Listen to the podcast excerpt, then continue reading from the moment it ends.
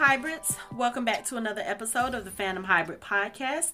This is Hanako, and I am here with Anthony, Mike, and Lori, and we are discussing A Discovery of Witches, Season 1, Episode 5. And this episode, uh, we pick up where the last episode ended um, with Matthew kind of speeding off back to Oxford to check on the status of the lab, which has been broken into, and with um, Diana controlling the rain and the weather around her. So the episode starts out with Diana, and um, as we're hearing Matthew's voiceover that we hear at the beginning of every episode, Diana's in the bath, and it's it's a weird shot because at first you can't tell what's going on but basically she's in the bathtub and she's up under the water and the water is frozen so she's still controlling the water um, with her powers and this scene was kind of weird to me because as she's in the tub and she's controlling her water Ysabeau and Marta are in another room and they're just kind of watching her like it's really creepy but at the same time, it's kind of like they're watching her use these powers that she didn't even know she has. And um, when she comes out of the water, Marta, you know, remarks to her about witch water, which we've already heard of witch wind. Now she's got witch water, and this is another one of those powers that Marta says she's had she has not seen in centuries. And um, you know, Diana just kind of remarks that it's just another power that you know, I, I don't know how to control. And um, she tells them that she should go to Madison, she should go back to her aunts so that they can help her to learn how to control her powers. And both of them are like, Marta's like, you're not going anywhere. And Ysabeau's like, I made my son, son a promise. So pretty much Diana is stuck. She is, I won't say she's being held captive, but she's she's just kind of not being let out of anybody's sight right now. Um, going to Oxford, Matthew meets with Miriam and Marcus, and you know they they basically tell him that the lab has been secured, but Matthew wants to go and check for himself. So they go back to Oxford. They go to the lab, and Miriam confronts Matthew again about his involvement with Diana and she tells him that um you know she she feels like they've been operating under the radar for a long time in that lab kind of hidden from creatures and humans alike. And now that Matthew is involved with Diana or mating as the specific term is being used um you know they they've kind of been exposed. And Matthew, you know, he tries to silence her, but she reminds him that she's the only one that has made it out of the three of them, so she knows the signs. So I think we discussed this in an earlier episode where they have certain terminology that they're using um, within this show that I think means different things than what we normally expect it to mean. So just like with the craving for Matthew when it comes to Diana, it kind of means that he's craving her um, as far as wanting to, you know, uh, drink her blood. I think this mating thing also is a little bit. I think was it was it you, Lori? I think you mentioned something about uh, imprinting with Twilight uh, a few episodes ago, and I think with the vampires, yes. that's kind of yes. what this seems like. Like we know that Matthew has been in relationships with other people before, and um, we know he's been in relationships with another vampire before, but apparently, I guess those would be considered like maybe just casual relationships or regular relationships, but this mating thing, the way that they talk about it, it seems to be more of a permanent bond that they are I, I, guess that he's experiencing with Diana or more of a por- permanent pull because they haven't actually like there's not at this point in the episode they have not confirmed themselves as a couple they have not you know they have not had sex yet it's just kind of an an implication that they both have feelings for each other. They both know that these are very strong feelings that are drawing them together, but nothing has been um, confirmed yet. But apparently, everybody can see that this is where it's going. Domenico saw it, Ysabeau kind of sees it, and Miriam sees it now. So, um, I, I think it's interesting, you know, when you think about the different vampire lore that we're um, that we've been all been exposed to. I can't think of anything where I feel like that whole mating terminology or that mating definition really applies in any other vampire lore except maybe the 2000 version of Dracula where Dracula was kind of obsessed with uh, Mina. But I don't I'm trying to think if there's any other vampire lore. Can any of you think of anything? May and maybe the um the more recent Dracula series, not the one that came out last year, but the one with Jonathan Rhys Meyers, because he was also obsessed with Mina in that particular uh, show. Was that was that a TV show? Yes, it was. With Jonathan Rhys. Yes. And they cut and they cut it so prematurely short. That was such a good show. They canceled it after one season, and it pissed me off because that show. I loved that show. It was so good. Oh, that was actually a really good telling of it. I can't think of anything recently because when you think of vampires, usually you think of them as being like you know one-offs and them not really considering mating with anybody because it's so hard for them being not not dying, being centuries old, and not really not really wanting to be with other vampires. Like your your dating pool really is constricted if you're a vampire because there's only so many of you that are, are going to be around with each other. Right. I mean, it, honestly, I mean, you got to think about it like that because you can date somebody and be like, "Oh, I love you, I love you." Eighty years later, they're dead. Then you go, "Okay, I love you too." Then they're dead. Then another year, yeah, yeah, come on.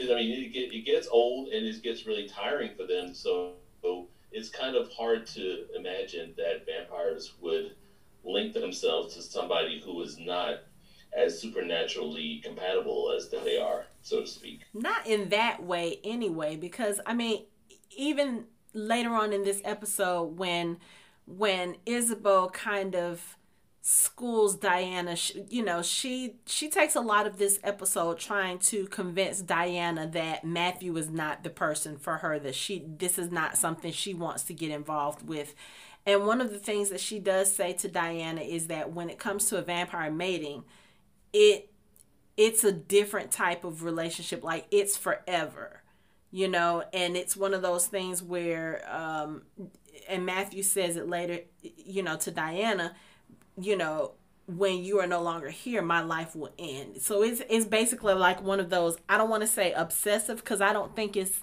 I don't think it's that way like it's just a, a, a, compulsion, but I think it's really kind of like a soulmate type bond between them.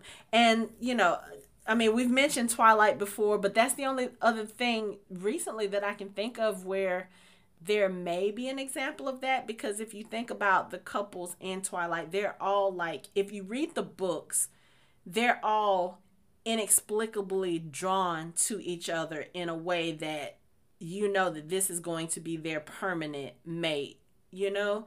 So I just think it's um it, it's it's an interesting way to look at things because again, like I said, you know, and and thinking about your comment for the last episode, Mike, you know, you were talking about Matthew possibly being a playboy throughout his fifteen hundred years, it's kind of like you know, I said then that I didn't feel like that was the type of person Matthew was. And again, we've only known of three, like he mentions the two humans that he had relationships with and that he loved them. He he mentions that later on in the series, but we know about it because Hamish mentioned it. And then of course we know the whole Juliet thing we don't know how his feelings for Juliet were, but those are the only three examples that we have to go on you know and he didn't seem like those were casual but they also didn't seem like they were till the end of time till death do us part type of devotion on his part, you know? So I, I think that. I mean, you, you, you, have to be real careful about that, you know? And also, I, I made a note that we were, we were talking about Ysabeau, like looking after, taking, taking, um, Diana on the hunt and all this other stuff, taking her to the church and showing her the stone that had his wife and son's name on it. Mm-hmm. Like she was basically giving giving him giving her the like vampire the vampire version of like the dad speech when you say you're gonna date someone's daughter and they're like they have the shotgun ready and they're like, All right, look, this is what you're in for. If you can't deal with this, you can't deal with this, then you can't you can't deal with my son or Mm-hmm. daughter. And it's like she I mean, is she basically was especially on the hunt after she caught the fox and it was looking at her, just ca- casually eating fox guts is like, Can you deal with this, huh?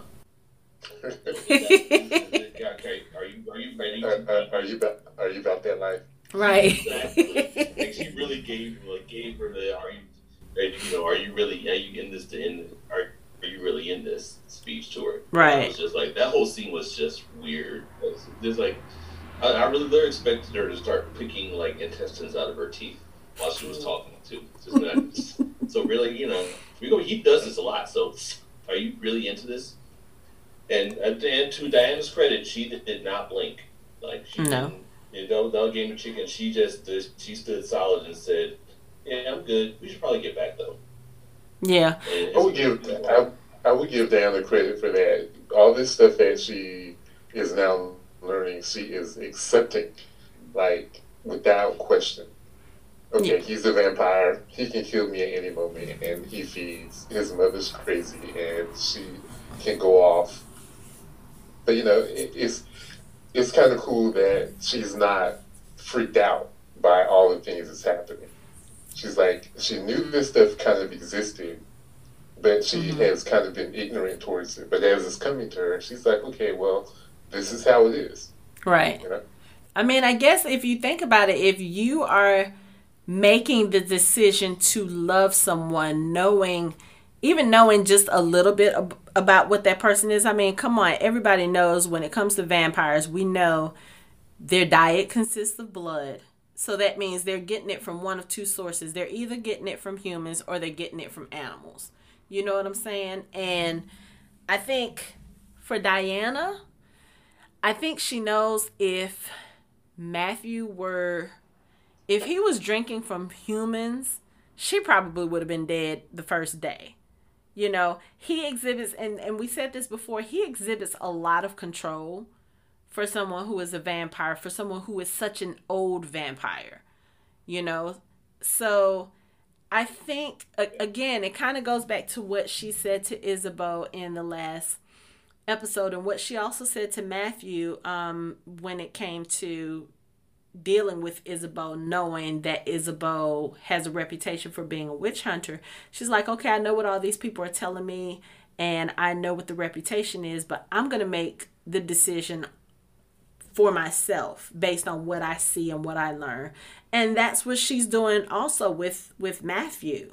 You know, um Ysabeau is like I said, she spends pretty much the majority of the episode trying to convince Diana that this relationship is not going to work and you know just basically trying to plant doubts in Diana's mind about where this relationship would go if she pursues it and Diana's just like so unbothered by Ysabeau and I don't know if it's a front or if this is just how she is but I mean one of the things that Matthew has said before is that Diana's bravery is one of the things that draws him to her and she shows that a lot in this episode. Like she keeps, and again, not just this episode, but through this series, like the last three weeks of her life have been turned upside down from getting Ashmole 782, uh, having her magic just kind of going haywire, you know, finding out that witches attacked her parents and killed her parents, just all this stuff that she's had to deal with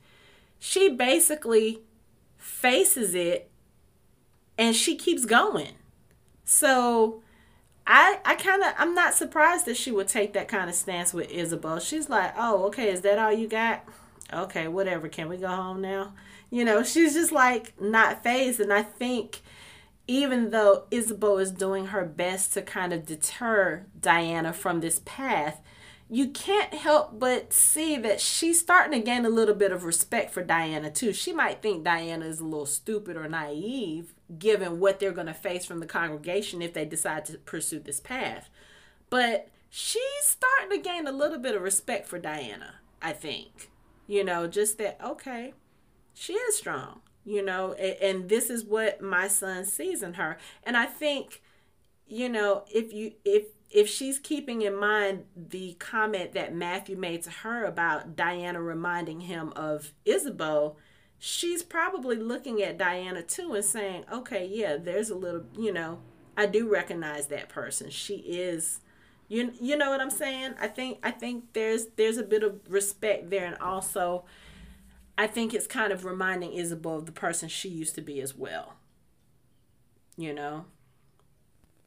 But um yeah, I can see that. And it, it, it's still the typical um like mother mother really trying trying her best and damn just to look after her son. Yeah. And nobody I mean and just like she really wants, and, and she doesn't want him hurt, or she doesn't want him getting getting into a situation where it's going to end up only being him. Like if they get into a relationship and Diana's like, "This is too much, I'm out," and he's left holding the bag, her mother's probably going to try to rip her head off her off her shoulders. So she wants to make sure, like Anthony said, that she's about that life.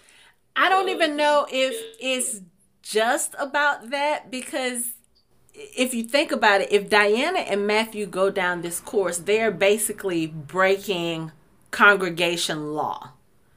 So it's kind of like right. I think she's not necessarily just testing Diana to see, oh, if she has the stomach for being with Matthew. It's just, do you have the stomach to deal with all of the consequences that will come with this decision? Because yeah, if what... you guys decide to be together, they are coming after you. And yeah, that's what that's what I'm saying. It's like because he, he has he has to have somebody who's not going to flake on him at the at the first sign of first sign of trouble. Right. Like if she's going to be out as as soon as like everybody comes down on him, then like she's just making she's really she doesn't want him to do it at all. But if he's going to do it, he needs to make she she wants to make sure that he has somebody there that's going to have his back through this and not be and not just like you know just be flaky about it. Like I said. Right, right. But going back to Oxford real quick. So, um, Matthew, Miriam, and Marcus are at the lab. And as I was saying, Miriam is kind of confronting Matthew about the fact that he's mating with Diana. And as they're in the lab, Matthew is trying to make sure that nothing has been taken, and they assure him nothing has been taken.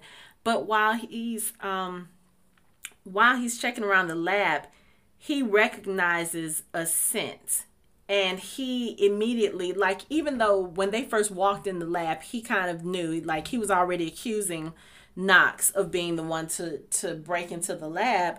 Now he recognizes the scent of one of the people who was there and he goes after them. And of course miriam tries to stop him and he's not paying no attention. So at this point miriam is like okay we got to call baldwin. We've got to tell him the truth. I'm like what? You're about to snitch? What kind of child are you? But I think at this point, too, Miriam is trying to stop Matthew from being self destructive because at this point, as far as all of them are concerned, him going down this path with Diana it, uh, it is nothing but self destructive. And as we hear in the conversation with Baldwin when Marcus calls, um, you know, Marcus is telling Baldwin about the whole situation, and he's like, Baldwin's like, he's made it with the witch, and Marcus is like, no, he's he's fighting it. Ysabeau says he's not gonna break the covenant, and Baldwin is like so confused because he's like, hold up, I thought he was just with her to get the book of life. Like, where the hell did all this other stuff come from? And Marcus is like, well, it started out that way. It's not ending up that way. Um, you know he was like but but you can kind of help him out you know you're you're in charge of the congregation and you're his brother and you're the head of the household and baldwin is like look and this is something we said before about the way Baldwin and Matthew approaches things. Baldwin says Matthew never destroys just himself. He takes everybody else down with him. I'm not about to do this. He was like, if Matthew breaks the rules, he's going to have to be the one to pay the price.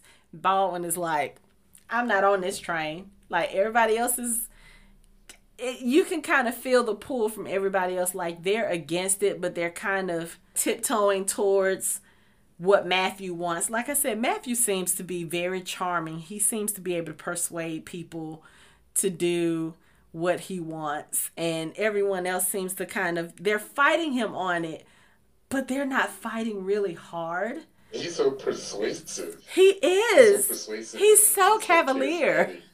That they they can't they can't help it because he doesn't it's, it's one sometimes i think i wonder if it's because he doesn't really he, I don't want to call him a bad boy, but he really operates like the rules don't apply to him and everyone can be kind of envious of that. And it makes you more likely to be like, wow, maybe he knows something that we don't.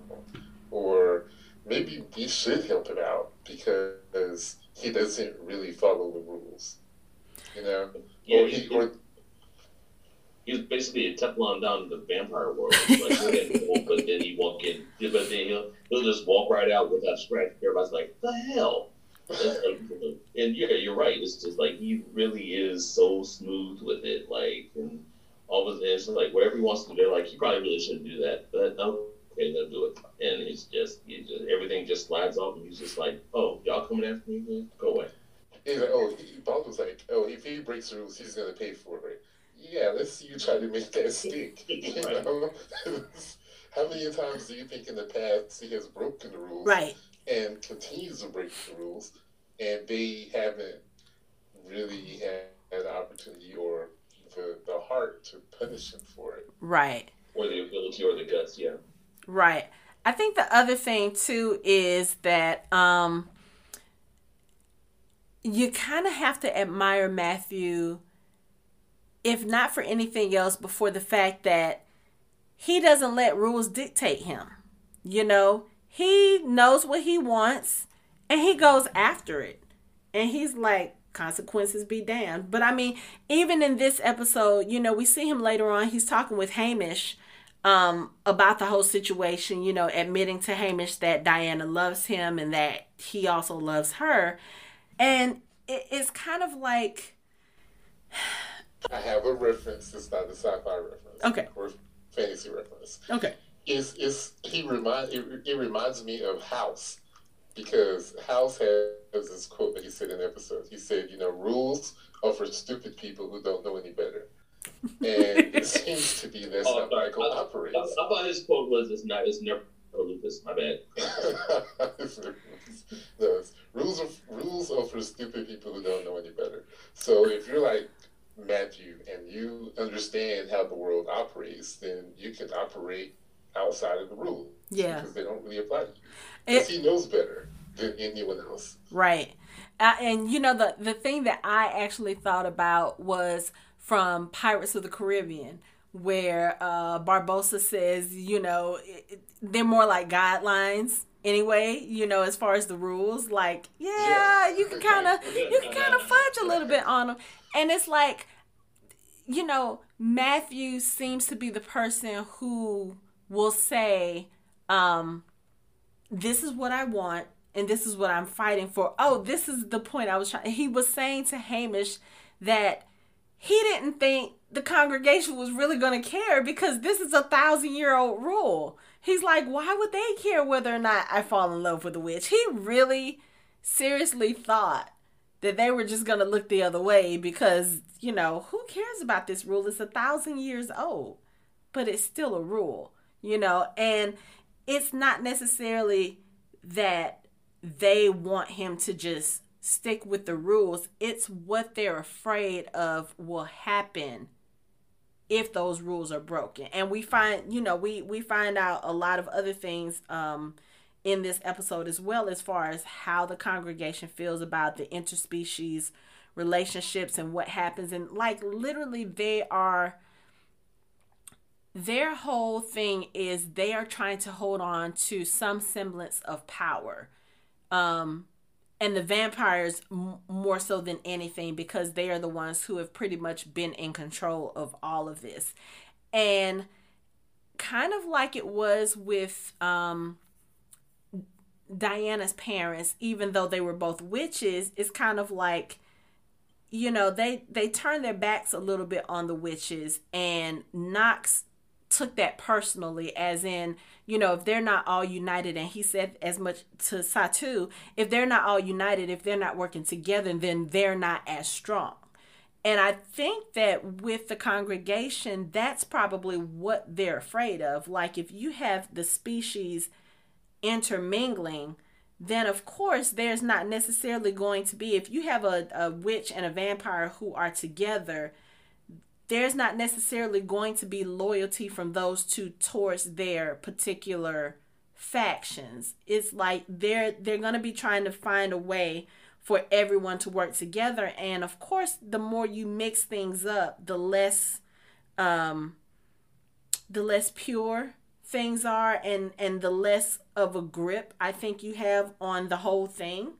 At least that's kind of the way I look at it. It's like if you have if you allow interspecies mingling, not just with vampires and witches, but I mean, you know, we've seen in this uh, series where the demons are pretty much at the bottom of the totem pole. You know, they're they're kind of at the bottom of the food chain. They have been forbidden to even really congregate with each other so it's like and and that's one of the things that nat says if we were allowed to communicate and congregate we would be stronger and we wouldn't have as many issues as we had you know as we have.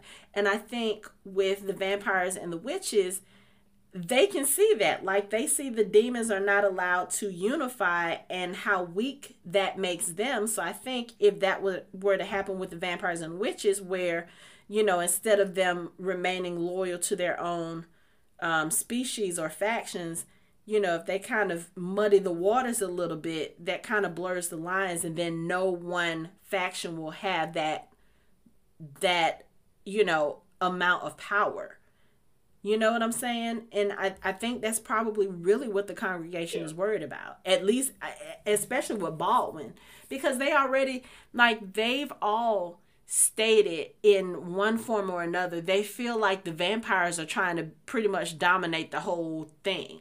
They feel like the dom- the the vampires are fighting for more power. They feel like that's what happened with Knox as far as him knowing about the book of life and not telling them. They're like, oh, you were planning on keeping that for yourself so the vampires can have more power.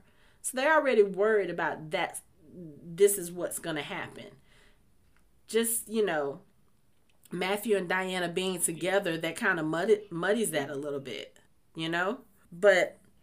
Plus, Nat, at Nat's meeting, you see um, Sophie come in and she's like, I need to talk to your mother about about whatever she's talks about, and she and there and she says we need to tell every tell her or tell everybody, and that that threw me because I'm like, okay, so so wait a minute, she's not a demon, because that that that pretty much like specifies know that and she's definitely not a vampire. She doesn't seem like a witch, so she's human. So a demon has mated with a human, and they're producing an offspring. So not only is that grossly against the rules, I mean that that's one of the reasons. I think that's probably why Nat is trying to get everybody together because once that happens and they come after, they want they want some protection for when the congregation comes after. But see, I don't I don't think Sophie is a human either. Um, because when Matthew and Hamish had their conversation, um, you know, and and Matthew admitted to Hamish that he loved Diana, Hamish said something about, oh, who are they to tell us who we can love anyway? You know, they've never told me. And Matthew says, but demon and human relationships aren't threatening to the congregation, so they wouldn't worry about yours, you know? So it's kind of like we know now Hamish has had relationships with humans before, and that's never been an issue. And Matthew says, because demons and humans, I don't think that would be a threat because if you think about it, a human is a non magical being. So if you mix a demon and a human, and you do produce an offspring, that offspring more than likely is not going to be as magical so that it's not much of a threat. You know, you're basically diluting the gene pool. So why would that be a threat? Now, if Sophie is a witch and you know Nat is a demon and they produce a,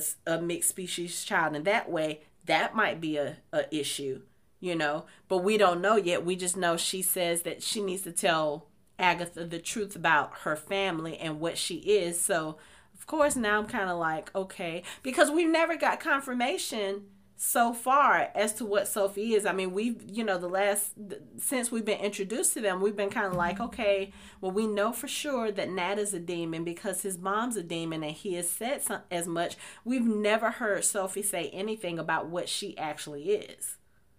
I want to point out one little book thing really quick about Hamish. Uh, one of the reasons why he said that about the human relations is that in the book, Hamish is gay. So got he, that. That's what I was thinking. I was mm-hmm. thinking. Yeah. He, not only was it the human, it was a gay. It was a male human. Right. So, right. right. Huh. Yeah. yeah. So that maybe they wouldn't they wouldn't care as much about that. Right. As much as they would care about maybe someone who could produce offspring. offspring. Mm. That's what I was thinking because yeah, they they basically leave Hamish alone. They they don't touch him at all regarding that. Okay. Yeah, and that that would make sense because he can't produce offspring that way. So there really wouldn't be a threat to them with you know the possibility of a. If he could, that would really, really, really be a problem. that would be a, that's a whole other conversation. yeah. but even in that way, you know, um, Diana, you know, she has a conversation with her aunts. She calls them and she she basically tells them that she's in love with Matthew. You know, she tells them that they had a visit from Domenico and she was like, "Why didn't why didn't I ever know about the covenant?" And I mean, it, it's so funny because when she asked that question, I had to catch my thinking because I saw, I start to say, "Stupid! You were the one you you was the one who denounced." you know your witch ancestry or your witch you know heritage but uh, you know if I guess it's a logical question to ask, but I mean, even even uh, Sarah was like, "Well, you turned your back on the witches. You didn't want to know anything about your powers. Why would we tell you about the covenant? We didn't think that that was going to apply to you. You know, it had no relevance to your life. Why would we tell you about a rule about interspecies dating when you didn't even want to acknowledge the fact that you're a witch?" And she's like, "Yeah, about that. Um." I love Matthew, and there's nothing anybody can do about it. So yeah, covenant. And they're, you know, they're they're trying to convince her. They're like, no, you you can't do that. The the congregation won't allow it. Um, you you can't put yourself in this kind of trouble. And she says, uh, you know, I called you guys because I figured you would understand more than anybody. And it's like at that point they can't say anything because here they are two lesbian women and how are you gonna how are you gonna be in a relationship that most that most people are trying to tell you is not right? You know what i'm saying? And then your your niece it has also fallen in love with someone that she's being told that she's not supposed to be with and you're gonna tell her no?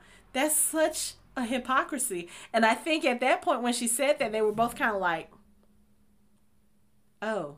And then Emily was like, well, honey, we're just saying that because the congregation is not gonna let you go. Like, like it was like one of those very quickly, like, how are you, how are you gonna tell me I can't do this? And Emily's like, oh, well, we're not saying you can't. We're just trying to warn you because the congregation is gonna come after you. And Diana's like, whatever, I don't care. Again, I love this character because she's just kind of like, you know what, y'all are not gonna tell me what to do. Like anytime anybody tries to control her in this show, she basically is like, I have my own mind. I can decide what I want, when I want, how I want it, and go after it. And I mean, even Hamish tells Matthew this later on because he realizes Matthew is kind of holding himself back. And we find out Matthew's fear is that because Diane is a historian, he's like, you know, I'm her latest research subject, and Hamish is like, oh, you're wor- you're worried about her finding out about your past, And he basically tells Matthew, he was like, Look, I know about your past and I love you. Like, look, let let's just put it all on the line. There's a lot of things we can control in this world. Love is not one of those. If she loves you, if you love her, don't let anything stand in the way of that. And it's kind of like he he tells him, he says, Don't make the mistake of thinking for her. And that's all Matthew has been doing pretty much this whole series. Like he's been making decisions for her, trying to protect her. But I mean, you fell in love with her. One of the reasons you stated was because of her bravery. And like you told Hamish, she's courageous. Trust that. Let her make her decisions and let her, you know?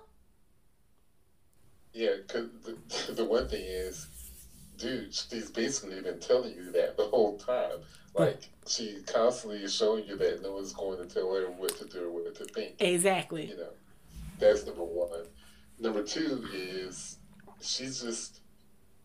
It, this is really, I don't want to say strange or odd, but it's like she's basically saying, I've lived my whole life not knowing about the covenant and not being a part or aware of the congregation or whatever it is. Mm-hmm. So just because I know about it, I should all of a sudden go by their rules.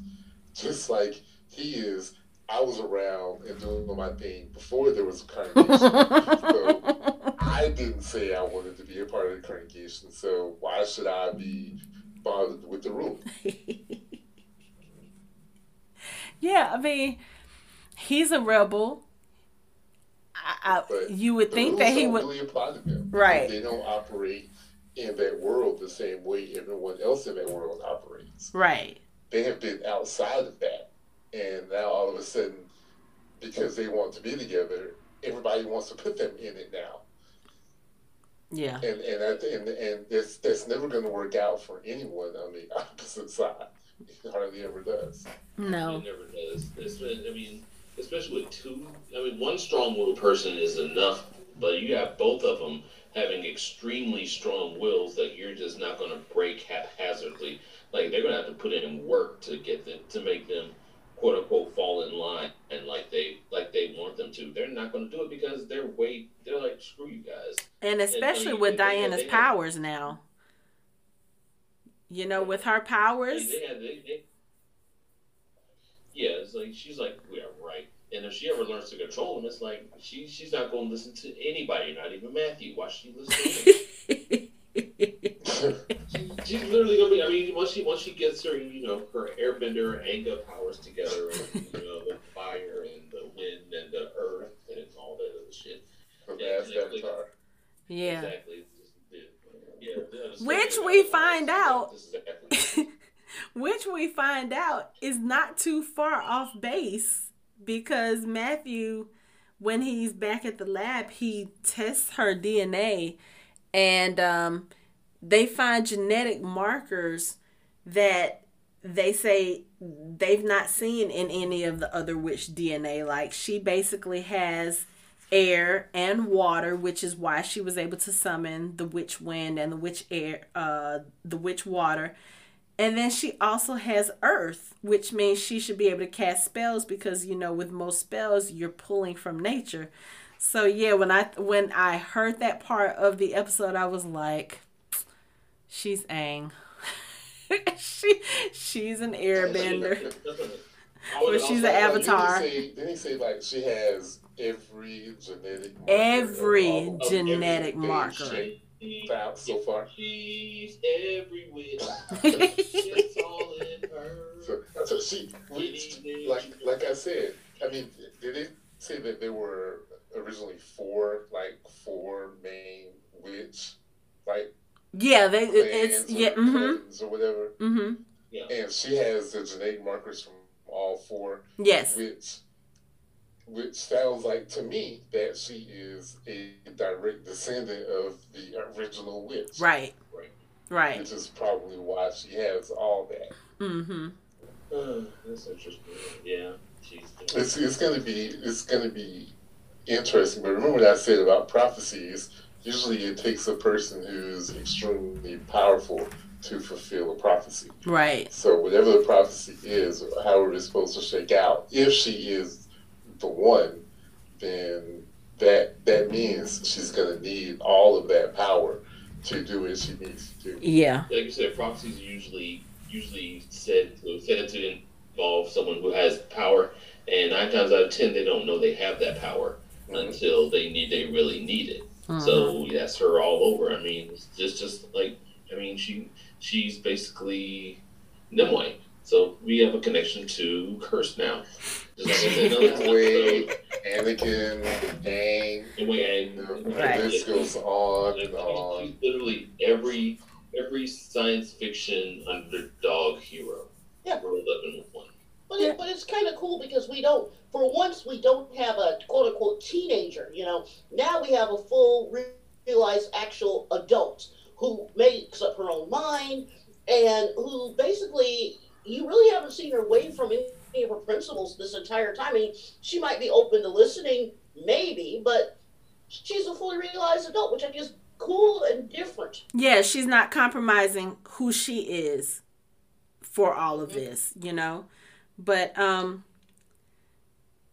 let hey, okay, so let's go back to Oxford real quick cuz we got to talk about Matthew. So, as I mentioned earlier, Matthew uh recognized the the scent that was in his lab and we find out that the scent belongs to Gillian. So, Gillian's dumbass has tried to break into the lab of vampires. I don't, you know, of course, we know that Sylvia says that Knox basically wanted them to try to find out everything they could about Matthew, try to figure out what he's doing. So, of course, she tries to, she's the one that tried to break into his lab. So, they're showing Matthew going after Gillian at the same time that Ysabeau is taking Diana hunting. And I like the way that they did these scenes because Ysabeau is explaining to Diana about the hunt and about how relentless and focused vampires are when they are hunting their prey. And as she's saying this, we we see Matthew on the Oxford campus and he first approaches Gillian's house and of course Gillian is not there. So he uses his senses to kind of pinpoint where she is. So we find them both walking down like a, de- a deserted alley like Gillian's leaving. Matthew is behind her and she kind of senses him behind her. And when she turns around he's right there in his in her face. And I was like oh bitch you about to get it. I was like so excited because like I said, I don't feel like Gillian started any of this out of spite or anger. I really think that she was trying to protect the coven, but for all of the damage that her good She intentions. She was also concerned about. She's also concerned for. Um, Diane, yeah, yeah, she has a prejudice about the vampires. right. So, Vampires are evil and mean and can't be trusted. She's being a Uh, busybody. That's what it is. And she she'd be busy finding another wig. I ain't studying her. One thing made me happy. The only, the only thing the only thing that would have made me happier is if when her head falls back, the wig fell off. Then You I know would then I would just been like, this is the perfect episode. It's freaking awesome. You know what? just- this is what she gets because she's not she's not equipped or not equipped to handle being sneaky. She's only doing she's doing something she has no depth in to try to impress Knox. and that's an easy way for her to get teeth in her neck. Because she doesn't know how to be stealthy, doesn't know how to keep how to keep her mouth shut, and she doesn't know how to lie at all. She is the worst liar ever. She looked dead and dead at um Marcus, and she couldn't come up with a lie at all. and Matthew. And she and this, this is not the first time that she's done that. This is not the first time that she's she's shown that she cannot she cannot lie. So she doesn't she is she's not built to be up there where she thinks she's gonna be. But I don't think she was trying to lie to him. I don't think she was trying to lie to him. Like he, when he confronted her, of course he starts taunting her because um, I'm guessing that she's just like a professor's assistant or a teaching assistant, and you know he he tries to kind of get under her skin. He's like he was like oh he was like look at you still uh you know still grading papers. He was like is that why you know you're jealous of diana? And she's like i'm not jealous of her. And he was like oh yeah why why did you uh why did you break into the lab? Tell me what you're looking for. And i don't think she was trying to lie to him. I think her telling him what they were looking for and her saying the things that she said to him i think that in a way that was her trying to stand up to him to kind of show him that she wasn't scared of him because she literally was like, you know, um, she said I was concerned for her you know being with being with you being with the vampire. She was like knox was right. Your kind will you know we will be better off uh the sooner your kind is wiped off the earth the better we'll all be and I, I really think that she was just trying to stand up to Matthew to say, okay, you know what? You don't scare me. You don't intimidate me. But of course, this was the wrong thing to say to Matthew because he's already pissed. And so he, you know, he takes that as an invitation. Oh, you're not going to tell me the truth. You're not going to tell me why you were in my lab. Okay, I have other ways to find out. And so he bites into her neck. And, you know, he, he, sees her memories and um, sees that she did you know they didn't take anything you know she's looking around for something and she finds the lot um case that he has diana samples in and she tries to spell it open. Of course she can't. So she just takes pictures of it and of course he sees all of this but um you know he pretty much drains i think he probably drained everything but the the smallest amount of blood to ensure that he wouldn't kill her. You know, he's like, okay, yeah, I got the information I needed from you, but he kept himself from from doing that final thing, which again shows a lot of control that that he has as a vampire because most other vampires would have been like okay you know what? You're no use to me now. I'm gonna kill you. But no he left her alive. Not only that dropped her in the street and left her there like she was trash. I was just like, you know, Matthew, that was cold. But you know, he dropped her in the he dropped her in the street. He grabbed her phone out of her purse and a, another little plastic bag, which we find out later, um, had a strand of Diana's hair. So I don't know if she found that in the lab or if she, I mean, she may have had that strand of hair at her house because Diana had visited her. But you know, I, am assuming she was planning on turning all of that over to Knox. But yeah, he just kind of left her like a dog in the street. And I was like, that's what you get. Which is so bad. But she deserves it. Yeah, my first thought was, man, someone's going to find the body. and You know, like, oh, he didn't kill her.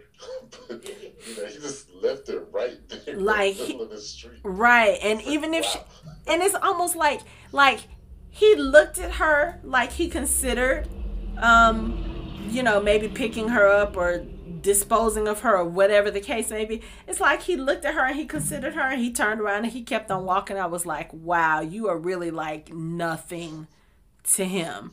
And i don't even think again i don't think it's the fact that he doesn't like her because I think he probably feels pity for her. But I think it's the fact that what she took pictures of had to do with Diana and Matthew is all about protecting Diana. So he's like, You were supposed to be her friend, you betrayed her, and you were continuing to betray her. Yeah, you're garbage. I have no use for you. Yeah, let me go on ahead and throw you in the street like the dog you are. It was cold. It was cold. But she deserved it. I mean, you know, but they you know. right right. So of course she she finds enough strength to crawl to sylvia's house and right. So sylvia calls the congregation and she lets them know. And the other vampire representative and i think his name is sigismund. I don't know if i'm pronouncing that right but that's how it's spelled. He's telling knox and satu about gillian's attack and um you know, Knox is trying to find out like did did they find out what did she was she able to find out what they were studying or what they had? And he's like, Yeah, they're studying witch DNA. And Knox is of course concerned. He's like, Why are they testing witch's DNA? And while he's saying this, Satu is looking at him like, she's giving him an interesting look like she's never seen him before. And Sigismund is like, well, why was she even there? Like, why would she go to a vampire's property? Why would she break into the lab? Like, she knows she could have been killed because apparently, for them to go on each other's property, for vampires to go on witch property, witches to go on vampire property, or demon, all of that is forbidden. It's not supposed to happen. So the fact that she was even there is kind of like, why would you do that? And Satu is looking at Knox like, you put her up to this. And you can just kind of see the gears turning in Satu's head, you know? And and then later on in the courtyard, she's there and Knox comes out to speak to her and she says, We need to find out what Diana Bishop is hiding. We need to find out the extent of her powers. We need to open her up and Knox mentions an opening spell and he says that that is too dangerous for them to do because the person who has it done to them um, rarely survives the trauma. And it also leaves the spellcaster traumatized. Um, and apparently this is a form of dark magic where they can actually look into someone and see what's going on. So basically he tells her no this is not something that we can do. It's too you know it's too dangerous. It's too much of a risk and then she questions him about baldwin. She was like do you think baldwin wants her for himself? Um, have you ever thought about working with the other vampires against baldwin? And knox is like wait did you already do this? Have you talked to them? And she was like of course not. But you know she's putting feelers out there. And peter uh, knox is like Domenico is a sneak, can't be trusted. He was like, Gerbert is, you just don't want to fuck with him because there's rumors that he's been keep, keeping a witch um, captive for centuries. Centuries. He's like, nah, don't you touch, don't you go near them, stay away from them. And Satu is looking like so immediately you already know with the way with the way I told you I feel like Satu is about male dominance and the patriarchy and how she feels about that. Knox telling her not to do this, you already know she's going to do this. Because she wants to know what's going on. She doesn't like being kept in the dark. And something about Diana is like really intriguing her. Like I, it's kind of like one of those things where she's just like, I just want to know what is it about this one chick? Like, why is everybody wanting to be around her? Like, what would cause one of the oldest vampires we have to forego all of the rules for her. She's just I think she's just wanting to know like what is it about this witch? Like how powerful is she? What is she doing? And you already know she's about to dis- disobey Knox because later on in the episode we see she goes to see Gerbert. So she's already plotting and scheming.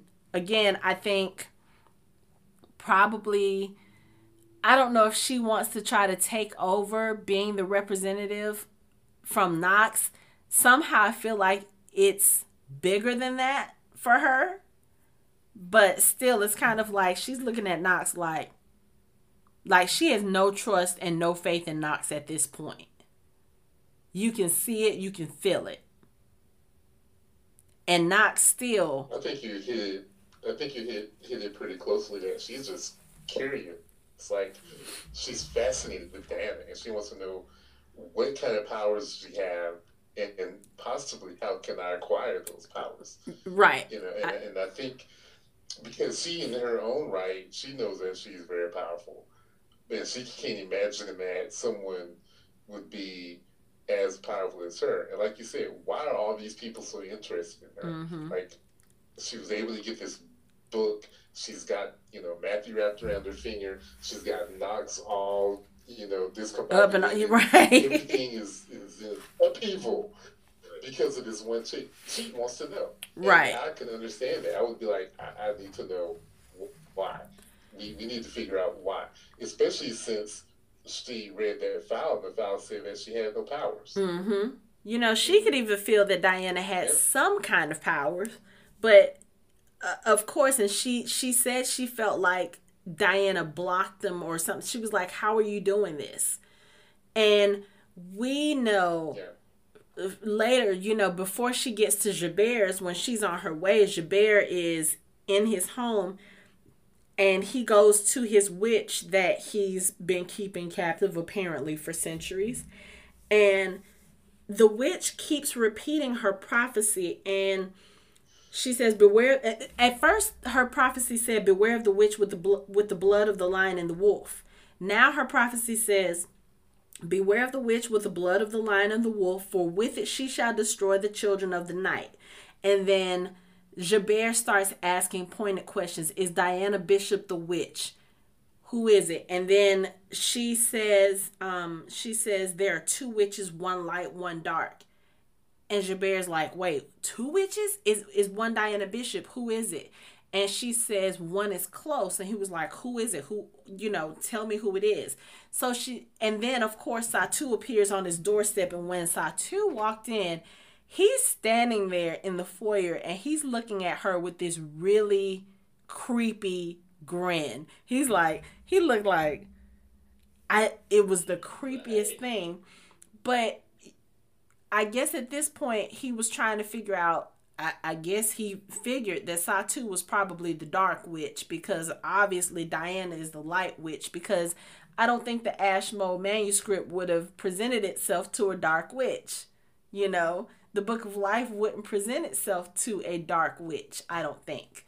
So I think at this point he's like, oh, this is how this is going to play out and she just appeared on my doorstep. So you know it's about to be some fuckery going on with with those two. Shout out to the director for actually color coding the witches so we know which one is light.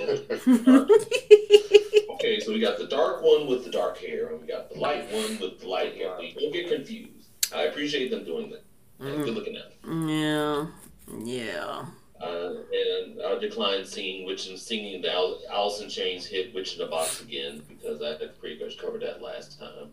But that's just creepy, man. Like I, I, I feel sorry for the for the poor witch. At first, when he they said that that he he was keeping a witch, I was like, wait, Juliet's a vampire. What are they talking about? Then he brings out, then he brings the head. I'm like, ah, got it. I'm tracking now. And he's but, feeding, I mean, and he's feeding it vampire really, blood. Blood, yeah and it's just weird, man. And it's like that's the that's the one thing that he has a that's a huge advantage that he has that he it doesn't look like he I don't know how often he uses it, but he, you think he'd use it more often than he does because that was that's a really huge advantage to have over pretty much everyone else in the congregation mm-hmm. to have that have. I, I would have I would have thought that, but you know, as powerful as Gerbert is, I don't think he's the sharpest tool in the box because she, she, she seems to speak in riddles, and he would have to figure out the riddles. I mean, he has had hundreds of years to do this, right? But you know, she, how long do you think she's been saying this prophecy? And and things like the way prophecies work, they don't really work until it's time. So mm-hmm. he's probably she's probably said something about a light witch and a dark witch before, and now the dark witch shows up, or he didn't hear that part until the dark witch shows up. Right. So I'm saying all that to say is, is that it might be an advantage if he could figure out what the hell she's talking about. She may have she may have over the years given him given him information that he has had to try to decipher or figure out. But for him, it's probably the novelty of having this, the head of a very powerful witch, you know, at his beck and call. That's probably more appealing to him than the fact that she can give him information. Mm-hmm. You know what I'm saying? Usual narcissistic, misogynist, controlling, uh, dominating, egotistical, uh, just, yeah. He's probably like, I've got a witch and y'all don't know it, you know. And, and, every once in a while, she says something that's kind of cool. yeah. it could simply be that no one else knows that he has the witch and that he maybe is fooling the, the, the viewers because, yes, he appears to be not that bright, but if he is canny enough to keep a witch under lock and key, and I'm taking she's a very powerful witch, for centuries, that that indicates that there's at least um, some intellect that maybe slid past people.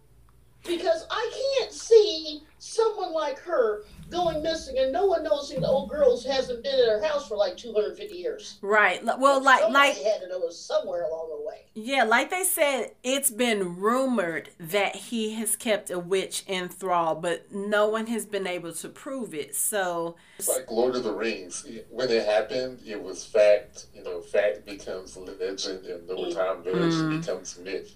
That's So they're like, "Oh yeah, there's a rumor that he has a witch in thrall, but no one really knows because you know, long time ago, records weren't that great. mhm. If a witch happens to disappear, who who knows? You know what I'm saying? And Yeah. that rumor got out that he might have one, but no one ever actually knows. And yeah, yeah, whatever. He says he has a witch in thrall, but you know, come on now. It's, if it's a powerful witch, the vampire just wouldn't wouldn't have her.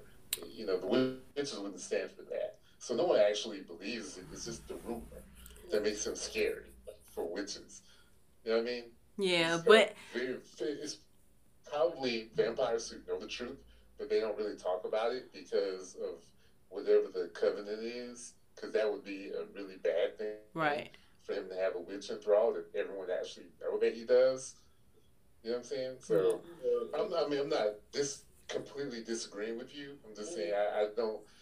I think over time these things become, you know, mythic, and I get it's easier for people to not believe it. And then how would you even how would you even prove that? Because if witches and vampires are not allowed on each other's property, the witches wouldn't be able to find her. Even if the vampires knew, the vampires wouldn't tell, you know? And again, you know, we talk about how the witches can be powerful and you would think that they would be able to do, you know, hold their own, I guess, against the vampires using spells or whatever. But just like when Matthew appeared at Diana's uh, rooms and Knox was there, Knox was, was very visibly, uh, you know, if not frightened, he was very visibly concerned, you know, with Matthew's presence there. He really didn't try Matthew like you would think. And also, just thinking about what Matthew said to Diana later on in the episode about her elemental magic, it would appear that only the most powerful of witches have access to more than one. That at least that's the that's what I kind of took from that. So, you know, maybe some of the witches can do the wind stuff but not the air and not the spells. Maybe some of them can cast spells, but they can't control the wind or the water. So, you know, maybe Satu and Diana are powerful in their own right because they can control one or more of those elements. Of course, Diana, if she has every single genetic marker for which we already know that she can pretty much do everything.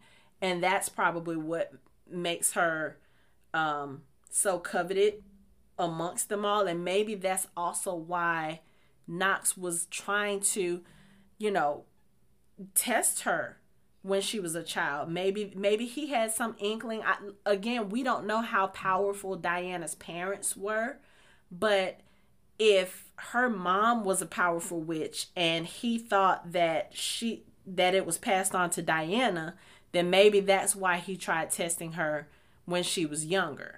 You know, maybe he was like, "Oh, we got a powerful witch, or we have the possibility of a powerful witch. Let's go test her." And then, of course, he tested her and gets nothing. It's kind of like dead end, whatever. I'm I'm gonna I'm gonna throw this out. Okay, um, I don't know how many have read Mercedes Lackey's books, the Valdemar Herald series, but Diana is very reminiscent. All the witches are reminiscent of this thing they have called heralds, where they all have a certain base level of power, but because they have familiars that are companions, which are white horses, that's neither here or there.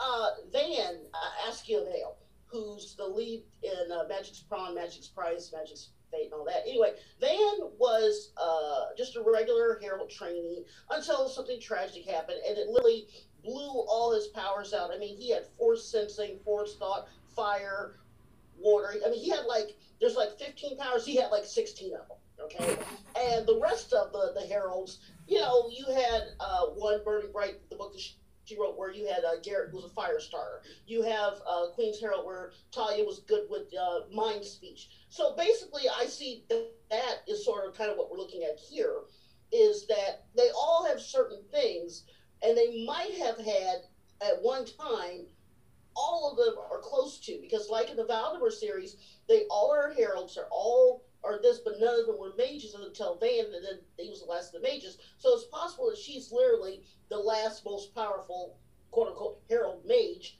of their world. And Mm. that because of that, they've been either looking for her or they forgot that they used to have people as souped up as she was. Hmm. And I got about the rest of the podcast. That's interesting to think about. Huh. Okay.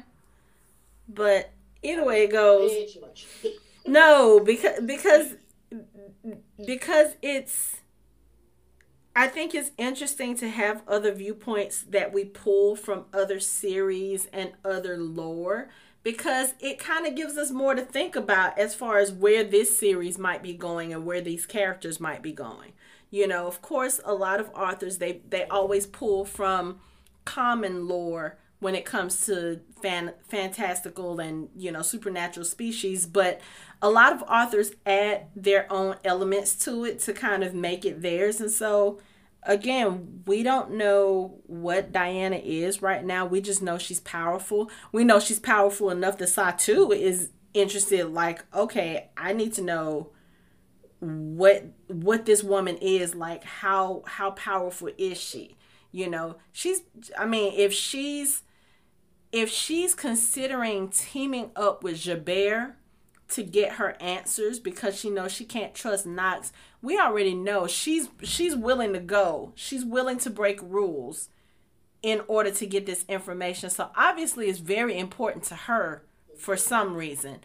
If not just for the fact that she's curious, then maybe like what Anthony says, maybe she's interested in seeing if she can take her powers. I don't know if that's something that witches can do um you know whether they can absorb each other's powers like that at least in this series i don't know but that that's an interesting perspective you know maybe maybe she's trying to become the most powerful witch and then she could put Knox down which would be so lovely to see but you know yeah i mean that could be the possibility Not going down period would be great to see. I'm about to say, I'm, I'm, I'm at my father Cardin height with him.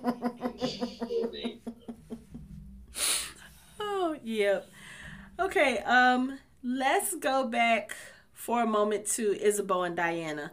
Um, because as I mentioned before, Ysabeau has spent the majority of this episode trying to deter Diana from, um, I guess, solidifying her relationship with Matthew.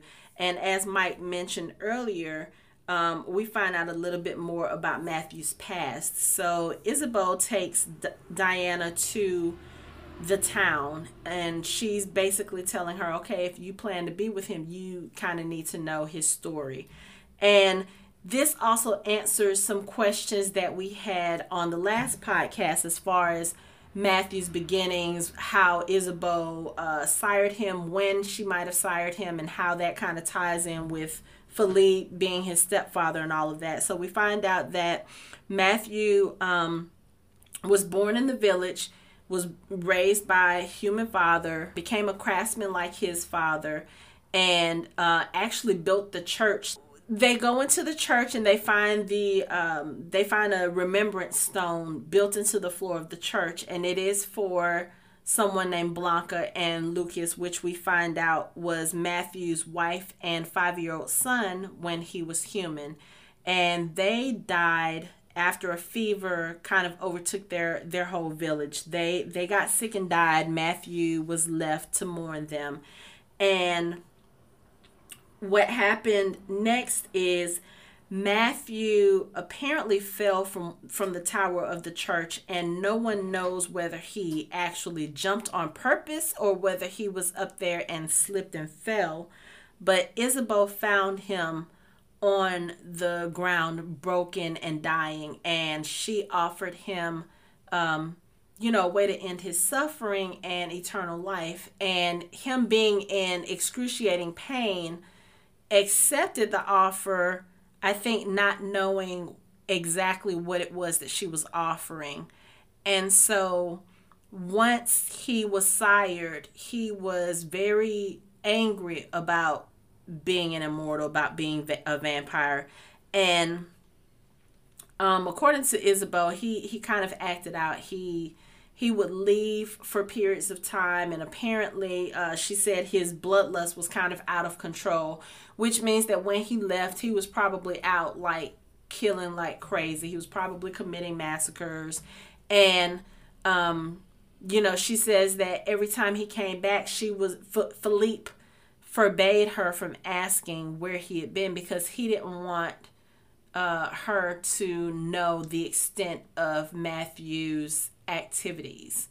Um, so, you know, we we find out a little bit about that, and Ysabeau kind of tells Diana that she felt like when she sired Matthew that the gods were giving her the opportunity to make a child, and then Diana also makes a comment to her. She was like, "If I could give him my blood to save him, I would." So I think she was kind of she was trying to bond with Ysabeau at that point, but also Ysabeau's statement kind of it was interesting to me because the way that she said that she said she felt like the gods were was the gods were giving her an opportunity to make a child that kind of made me feel like matthew is the firstborn for her as far as sired children instead of baldwin.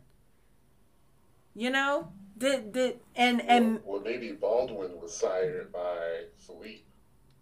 Mm, ah, that, that, that yes, and then that would explain why he is why he uh, succeeded Philippe as far as being yeah head of the congregation. Okay, that does make sense because I was thinking okay maybe I was thinking maybe Matthew didn't succeed because he was unpredictable you know, if he's going out committing atrocities because he's pissed he's a vampire, that's not necessarily the person you want leading a supernatural congregation, you know. But yeah, that that that kind of yeah, makes I think it's more likely that Baldwin was hired by Philippe.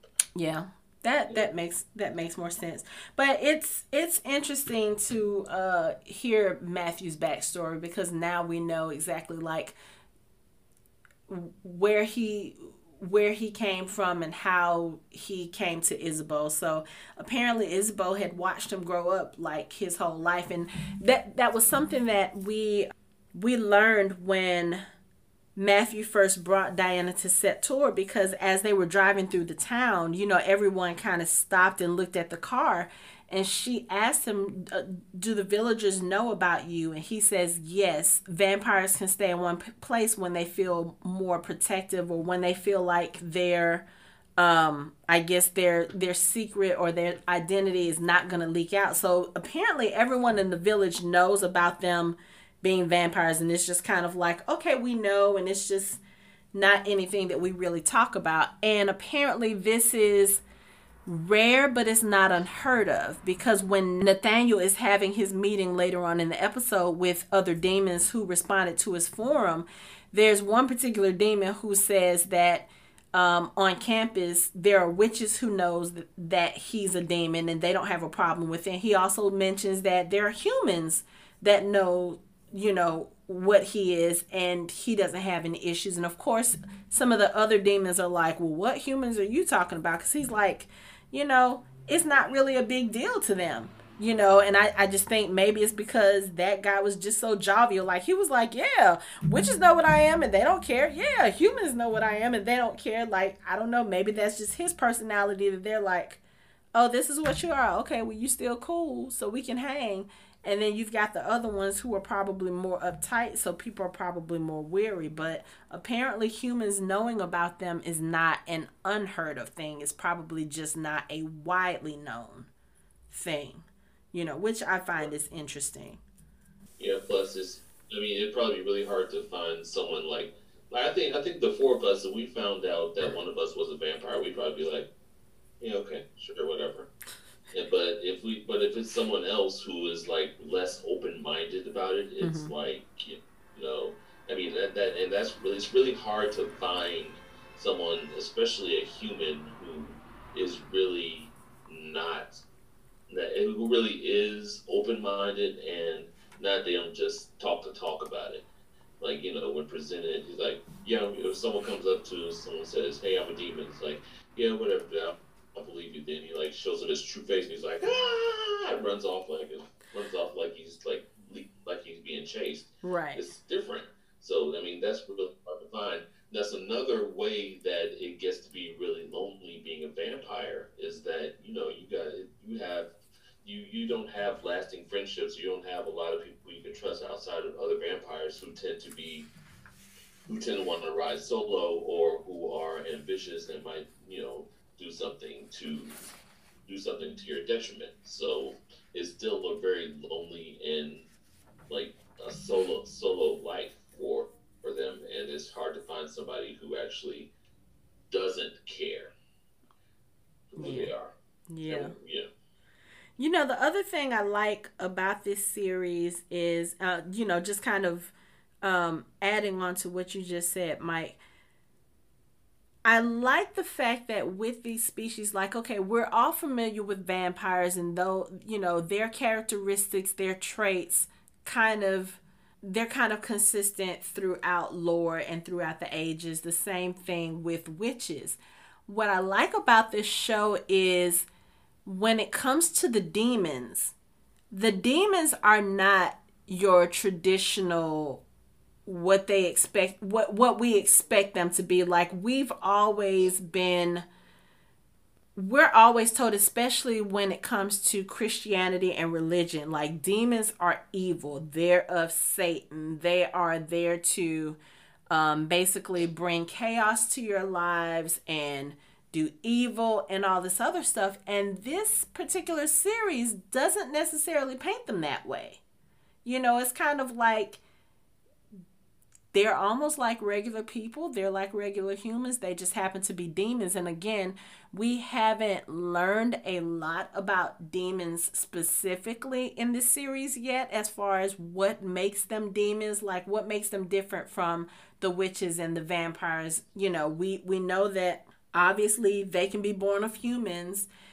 So it's just kind of one of those things where it's like, okay, so what makes them demons? Because they're obviously not all evil. I mean, I don't look at I don't look at Nat and think evil. I don't look at Agatha and think evil. Just what we've seen. Like Agatha is a very loving mother. She's comforting to her son and his partner. You know, she's a she's an excited grandmother to be. It just that's not what I expect from what we traditionally know about demons. Well, in the in the book series, again spoilers, in the book series, the only really thing that they designate the demons are different is that I think I talked this, about this a little bit last episode. Their brains, uh, when you X-ray them, ping like thousand points of light. The only distinction I can get is that demons are born Albert Einstein level geniuses and above, but it doesn't kick in again, like most tropes, until they're teenagers or late teenagers. So you can go up until, say, you're 20, maybe even 25 years old, thinking you're a human, and then one day something snaps in your brain, and you suddenly have an IQ of 450. Wow. And that's basically the only thing that I got from the books, other than the fact that if you are a demon, you are very, very artistic you're very, very creative, but that also leads right into paranoia, mental illness, uh, chaos. The demons in the book are portrayed as being very, very, very, very unstable. Okay. Like barely holding on to reality. Because they're so smart their brain can't cope. Hmm. That's interesting.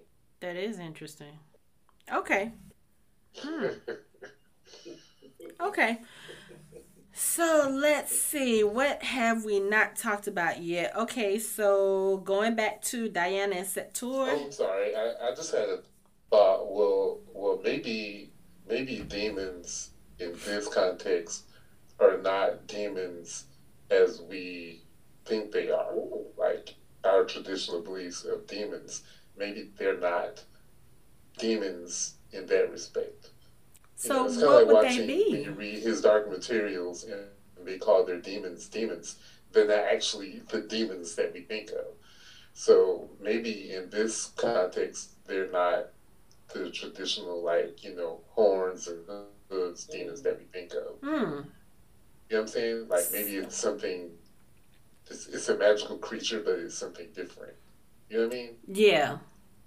So That makes sense. Like we have to get out. We have to get outside of our head that that the demons that we traditionally think of, they're they're not. You know these souls or these creatures from hell. They're just a different magical race.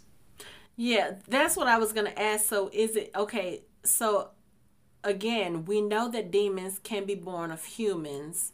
So, I wonder if it's just that, in thinking about Lori's description, is it just that they're probably like human, but they're a little more elevated than human, which accounts for their supernatural IQ. You know, they may have a little bit of magical element to them, but they're not so elevated as to be considered like a witch or a vampire. Like, are they like, I don't know, are they like the runts of the supernatural group and that's why they call them demons and that's why they kind of ostracize them because they're not magical enough to be on the same level as vampires and witches, but they're not low enough to be just humans or throwaways or ignored. I mean, are they kind I mean, that's that's kind of how I'm how I feel like like they're the runt of the supernatural group and that's how they're treated. You know, they're ostracized, they're they're not allowed to congregate. You know, yeah, yeah. I'm just Maybe. I have a theory. Oh, okay. Maybe. Maybe. Demons are okay. Stay with me on this. okay. maybe demons are the raw material for the other supernatural beings. Oh. Maybe witches and vampires don't know or may not realize that demons are, let's say, like a demon who comes of age or a demon is born with actual magical abilities hmm is a witch. Maybe a vampire is trying to change, you know, trying to sire someone. Maybe that person was the raw material that they sired them and they went from being a demon to becoming a vampire. But they may not have known that they were demons to begin with, since we know that demons are randomly born to humans. Hmm. I like I'm, that. I'm just throwing it I out like there. that. I'm I, just I throwing was, it out there. I that, like that that. would I- be yeah. in relation to maybe that yeah. the information that's in the book of life. That this is what you need to make a vampire. This is what you need to make a de- uh, um, a witch. You need Or a demon. reverse the You gotta start process. somewhere. or Mm. reverse the Or process. reverse the process. You gotta See? start somewhere. Right, because see, the, the way I understand it, the way I'm reading into it, and I actually love what you just said.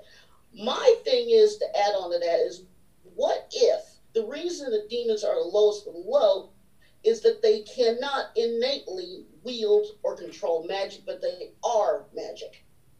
And this would also explain if if if there was a point in time where someone like Philippe and other people knew that that was the case, Mhm. they would keep demons from congregating or Right. organizing because they would understand how much power they have Right. over everyone else. And you know, Nat says something like that in the meeting. He says something about the congregation is afraid of them because they're afraid of what they can do if the demons were to come together, how powerful they could be. Like he literally says that in the meeting. So that's that's an interesting theory. I wonder. Okay, see. So Uh, also, also they uh, they they do keep um, running records of of witches and their power levels. Who say they don't have they don't have files on demons and files on vampires mm-hmm. to where and see how powerful they are too.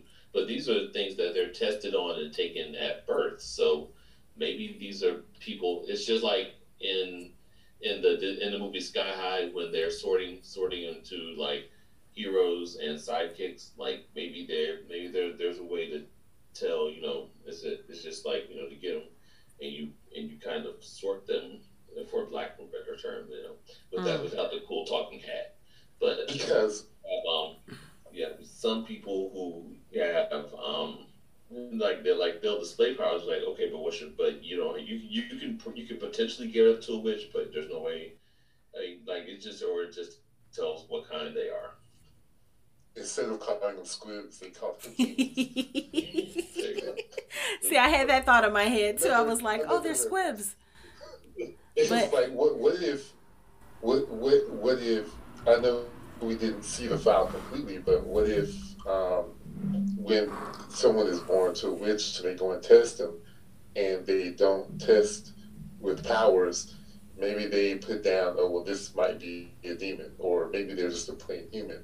Like at some point, like Lori said, maybe at some point they're they're classified as human as children, but at some point maybe they become demons because of you know their where they're from. You know what I'm saying? Yeah. And like then if witches where they have a child and the child was tested and found to have no magic, then they will monitor the child, and when the child becomes a teenager, they start acting a little strange and weird, and they realize, oh, that's a demon now. Mm. You know what I mean? But then that would also mean that a demon could spawn a child that's a witch, which creates all kinds of there are a lot, right. Yeah. Yeah, that, that just creates all kinds of problems for the congregation if they're trying to maintain a certain amount of control. And that would also, again, show you how powerful the demons could possibly be. And like I said, I think demon is just another word for something other than what we think it means. Right. And I think they just say demon, but I don't think they really mean the demons in the traditional sense like I say, I think there. I, I, I'm I'm almost certain if if this isn't something that she put in her in the books, it should be something that she puts in the books because it makes complete sense to me. Hmm. Okay. So I've already decided I'm gonna start reading those books this weekend because now I'm like. So I'm talking about this episode as is, but I already know what's going to happen in the series because I went ahead and watched the rest of the episodes last night. So, even though I'm talking about this episode like I don't know what's coming, I know what's coming and I know what's been explained and what hasn't been explained, but I feel like there's so much more that's going on in the second season, especially since they released the new they released the final trailer for season 2 um, a couple of days ago, and that trailer is so freaking intense. There's so much going on in it, and I was like, okay, you know what? I said I wasn't gonna read the books yet because I want to kind of keep. No, I need to. I need to go ahead and read so I can kind of get my mind prepared because judging by that that trailer, season two is gonna be nuts. I know. And I don't think I'm. I don't think I'm fully prepared. So yeah, I yeah. I, so I saw like spoiled, fuck. But then I was like, okay, I really, I really want to know how they did, how that happened, how that came about, and I'm like, all right. Then now that I know, it's just it's just like you know all the Mandalorian Ahsoka Ahsoka stuff you see. You're like, spoiled, fuck. But you're like, okay, now I need to see how this happens. Yeah, so you just, like, just go ahead and watch the rest of the episodes at this point, Mike. Just go ahead and watch them. Just go ahead and get sucked in because because like when I started watching this episode, episode five, I was like, okay, I'm gonna stop. I'm gonna, you know, and then when I got to the end of the episode, I remembered a little bit from when I watched the series last year, but then I was like, but I don't remember how this ended. Was like, okay, well, I'll just watch one more episode. So I watched episode six. And then by the end of episode six, I was like, oh no, let me go ahead and go to episode seven. And then after that, I was like, well, I only have one episode left. So let me just go on ahead and finish it out. Like literally the last four episodes, I was just like, yeah, let me just go on ahead and just get this out the way. And I'm glad I did it because there was so much that I didn't remember from the first time that I watched it. And when I watched it, I was like, oh, yeah, that happened. Oh, yeah. That, it, it was kind of like mind blown, like over and over and over again. So I'm kind of glad I did that. But let's get back because we, we have a couple of other things that we need to talk about with this episode.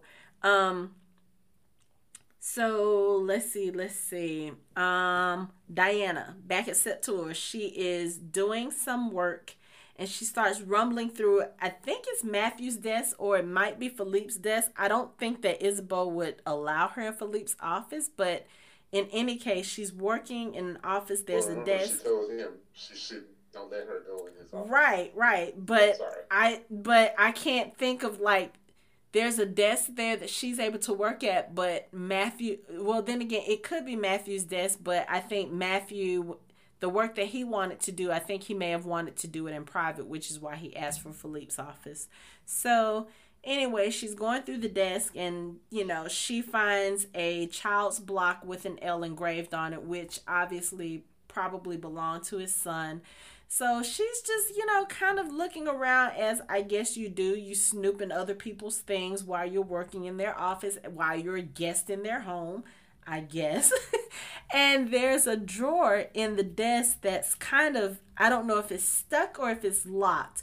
But in any case, she can't just pull the desk drawer open because it doesn't open. So she has to sit there and kind of jimmy it open. Again, if the desk if the desk drawer is is that secure that you can't just easily pull it open, it's probably something you shouldn't be looking at. But okay, you know, we're being nosy. She pulls out an. Possible to find the secret lever though. That's more important.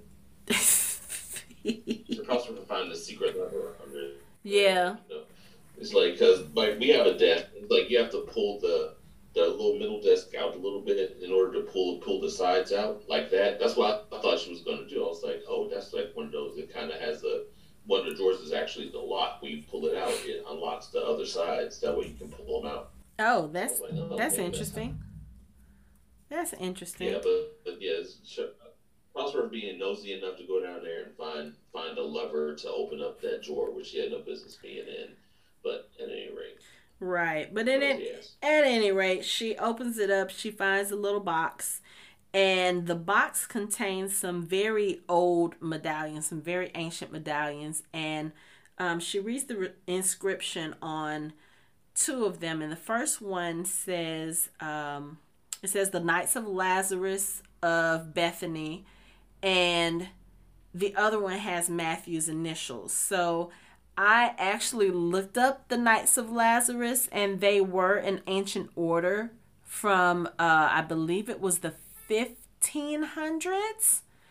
And um, the, one of the um, one of the people in charge of that order, uh, his name was Baldwin. So I was like, okay, so this might actually be one of those like real historical things that they throw into the story. So I didn't get too much into the research yet because I was like, I'm going to wait and see what comes up with this and then I'm going to look into it. But yeah, so I just thought that was something interesting. You know, apparently that's something that Matthew was a part of probably way back when.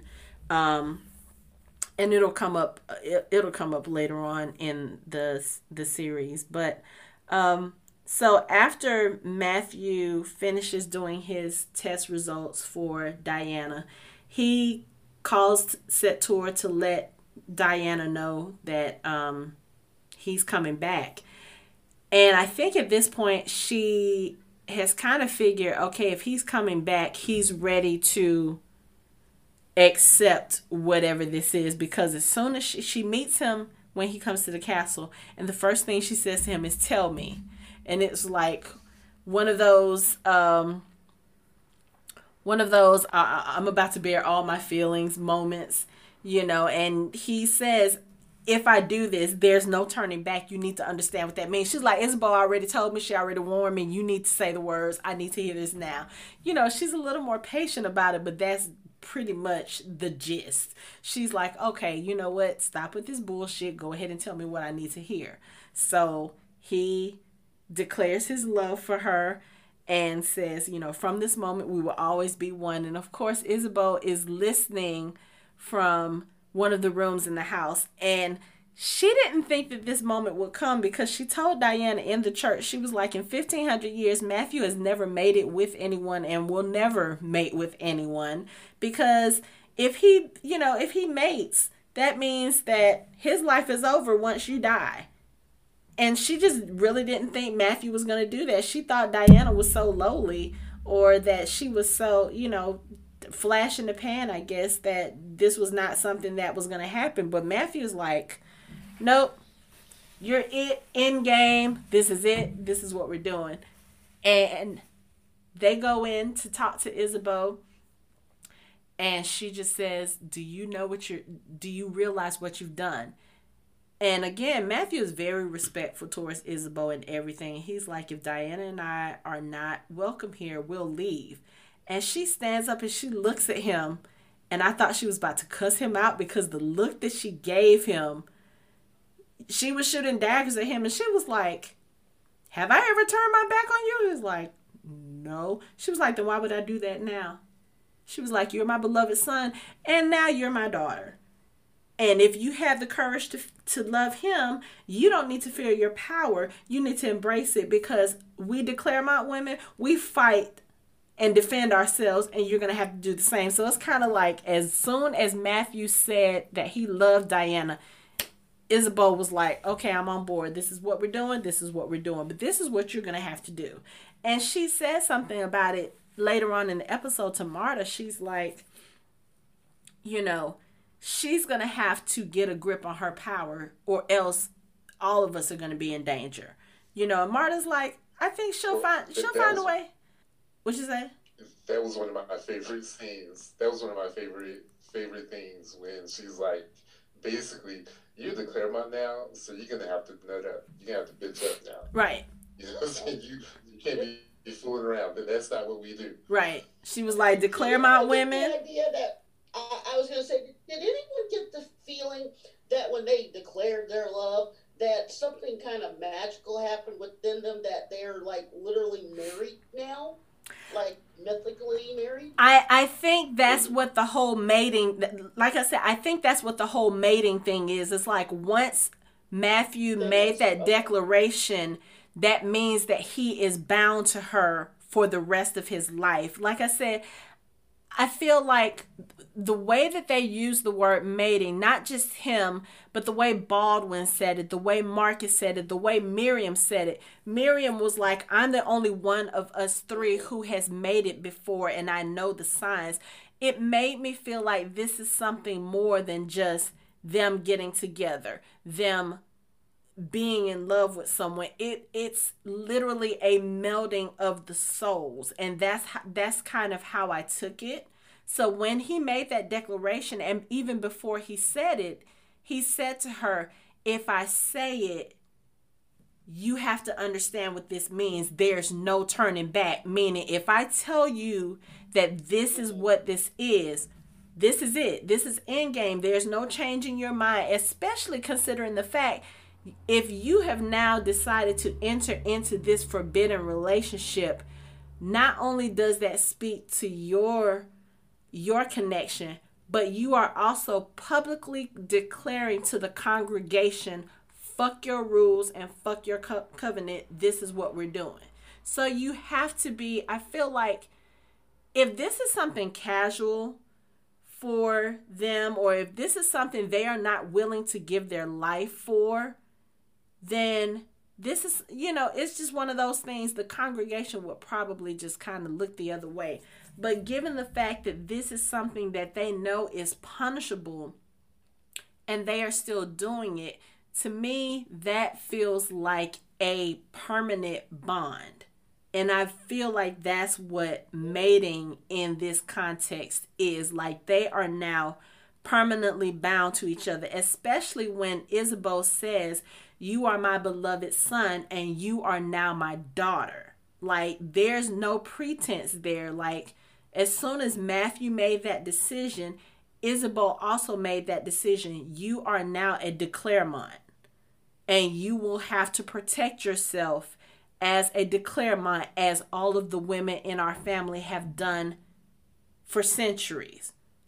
Like there, there's no, there was no sugarcoating that. There was no, you know, two stepping. Like literally, the moment Matthew made that declaration, everything changed. So, yeah, I feel like that is a permanent bond for them.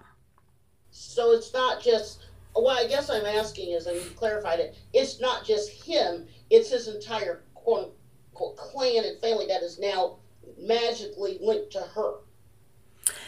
I don't know if. I don't know if it's the clan that's magically linked to them, but the way that I the way that I understand their dynamics, just in the way that Marcus and Baldwin have spoken, it's like once they are part of that family, that family defends their family. Like I have a feeling, even though Baldwin is trying to, you know, he's saying that Matthew, if he make, you know, if he makes his mistake, he's got to pay the price and all this other stuff. I have a feeling that now, because Matthew has made that decision to mate with Diana, I, mm-hmm. I feel like Baldwin is gonna have to kind of acquiesce to that. Maybe not openly. He may have to do some underhanded stuff, but I feel like if Ysabeau is saying that you are now my daughter, she's not gonna tolerate Baldwin saying no. We still have to come get her, whatever. I have a feeling Ysabeau would probably put her foot in Baldwin's ass if he tried that. So I, I don't think the family is magically tied to her, but because Matthew has made this decision that this is his mate, this is who he chose, that automatically the family will back him on that. You know, I think I understand a lot about what Anthony says as far as vampires and their selfishness, but I think when it comes to families, there is a certain sense of loyalty that is just expected. And we see that with Juliet and Gerbert. You know, like Ju- Juliet literally will not make a move without Gerbert's consent. And we see that later on in the episode when she has her conversation with Domenico. You know, Domenico is basically trying to get her to go after Matthew. He was like, "Yeah, Matthew's in love with with this witch. He doesn't love you anymore." And she's like, she's like, "No, Matthew's in love with me. He's mine." Like she has a very possessive uh materialistic view of her relationship with Matthew. Like it almost feels like she doesn't really love him, but she is it feels like she's obligated to love him. You you see what I'm saying? It's like we already know that mm-hmm. Gerbert kind of sired her and and created her and you know trained her to go after Matthew, trained her to love Matthew. So I feel like at this point she thinks she's in love with Matthew, but I don't think she really is. I think it's more so this is what Gerbert told her, so this is how she's acting. And you know, again, she tells Domenico that she can't go after Matthew without Gerbert's consent. And I think just in that familiar way, um, the families are loyal to each other if they're not, you know, even if the vampires are not loyal to anybody else, they have to be loyal to the family. So, Okay, okay. if that's the case, Diana got she, she's got she's got probably the most powerful vampire family behind her now. You know, we just have to see if Baldwin is going to get on board. Which again, like I said, I don't think He's it, not going to have a choice. he's not going to have a choice. happy about it. No, he, he he's Yeah. not going to be happy about it. That is that is yep. that is definite. He's not going to be happy about it.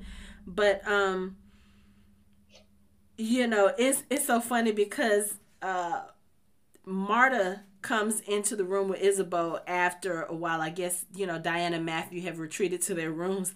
And Ysabeau makes this little smart ass remark. She was like, You think lighting a fire and pouring them wine are going to help them? And it's like, she's accepted the decision, but she's not really happy about it. Or I would say she understands that there's about to be some difficult times. So she had to make her little snippy remark. And Marta's like, look, he loves her. What else are we going to do? She was like, Diana will find a way to protect herself when the time comes. Because Ysabeau is like, I need her to stop acting like a human and she needs to step up. Like, if she can't get her magic together, we're all in danger. And Marta's like, I don't think it's going to come to that, you know. Um, like I said, you know, Marta has felt Diana's power from day one. From the from the time Diana set foot on Sept-Tours, Marta felt her power, felt what was there, and then they've just been kind of seeing it come out in spurts. So she's like, yeah, I think she'll be okay when the time comes, you know.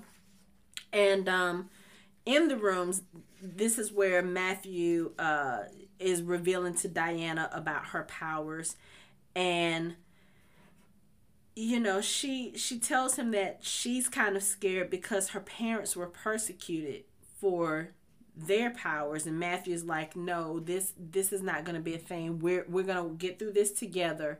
And then he starts thinking about it. He's like okay I need to tell you about what happened in Oxford. Um and I guess he's about to tell her about what happened with Gillian because you know that's been kind of we see throughout the episode has been kind of not necessarily weighing on his conscience, but he feels something about it. Maybe not guilt because he feels like he was justified, but still he feels like, okay, I can't keep this from Diana.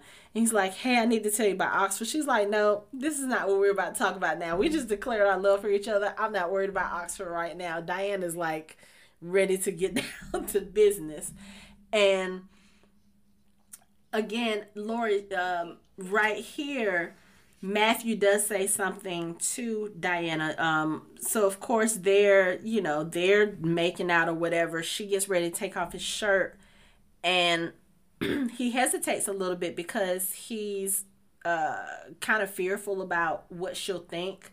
So when she takes off his shirt, he has all of these different scars, and you know, he tells her to look at it as like a map of his life, and you know, he's got all these things where he's been in these battles or whatever, and of course, you know, they kind of get a little handsy, they start making out or whatever, and he tells her, um, he basically tells her when I think he says something like, "When you die, my life will be over."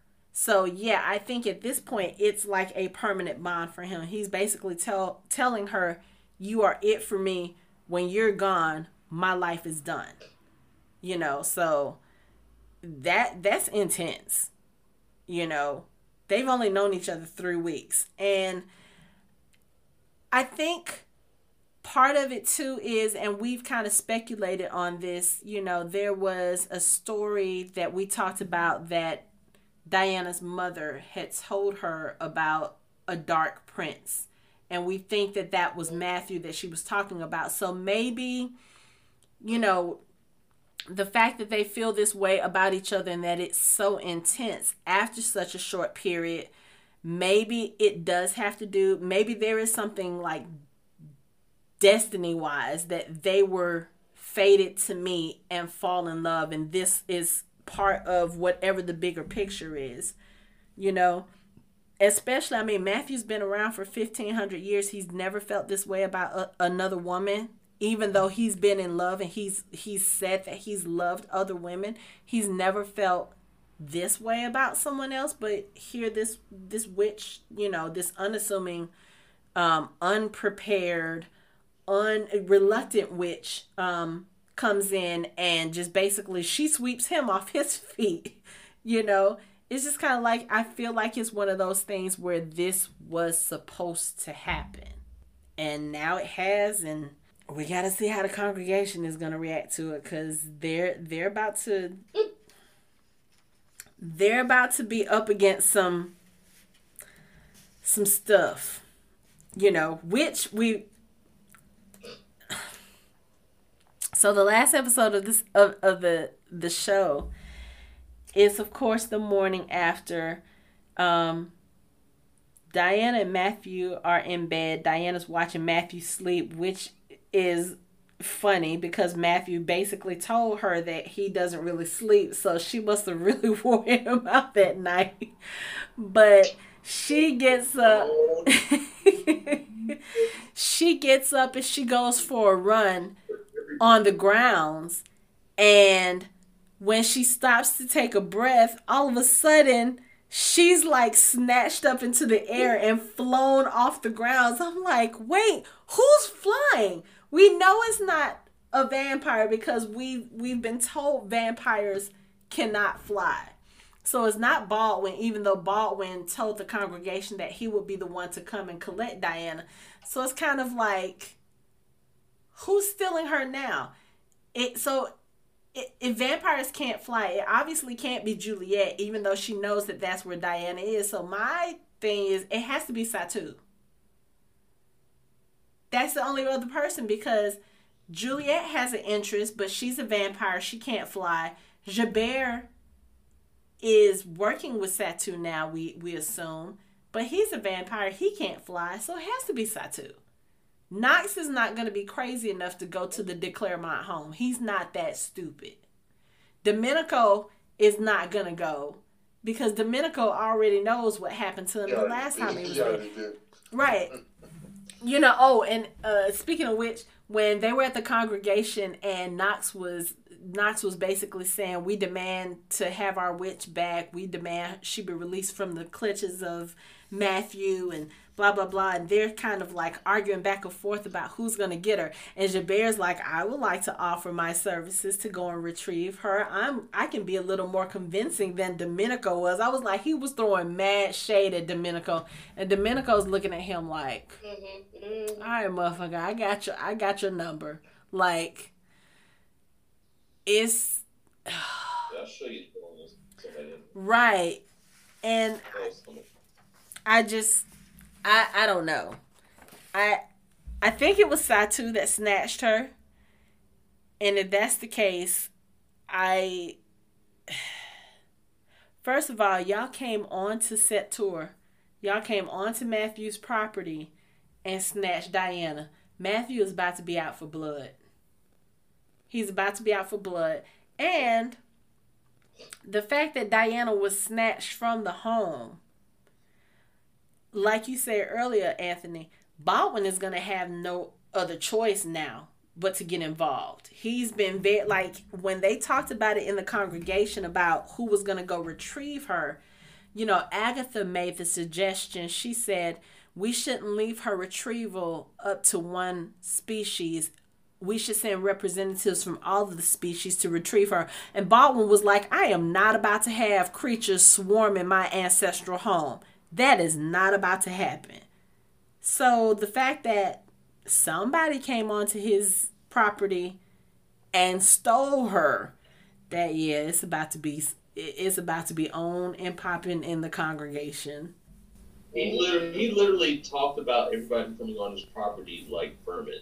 Like he's like, man, I don't, ugh, y'all like rats. I'm trying to have y'all over here. but again, it's kind of like he, he learned, it's kind of like they they they're not supposed to go on like the demons and the vampires are not supposed well i mean the demons and the witches are not supposed to go on vampire property that was one of the reasons why matthew took diana to Sept-Tours in the first place because he said no vampire would dare i mean no witch would dare cross vampire land that was one of the whole reasons why he took her there in the first place because he figured she would be safe because nobody would approach.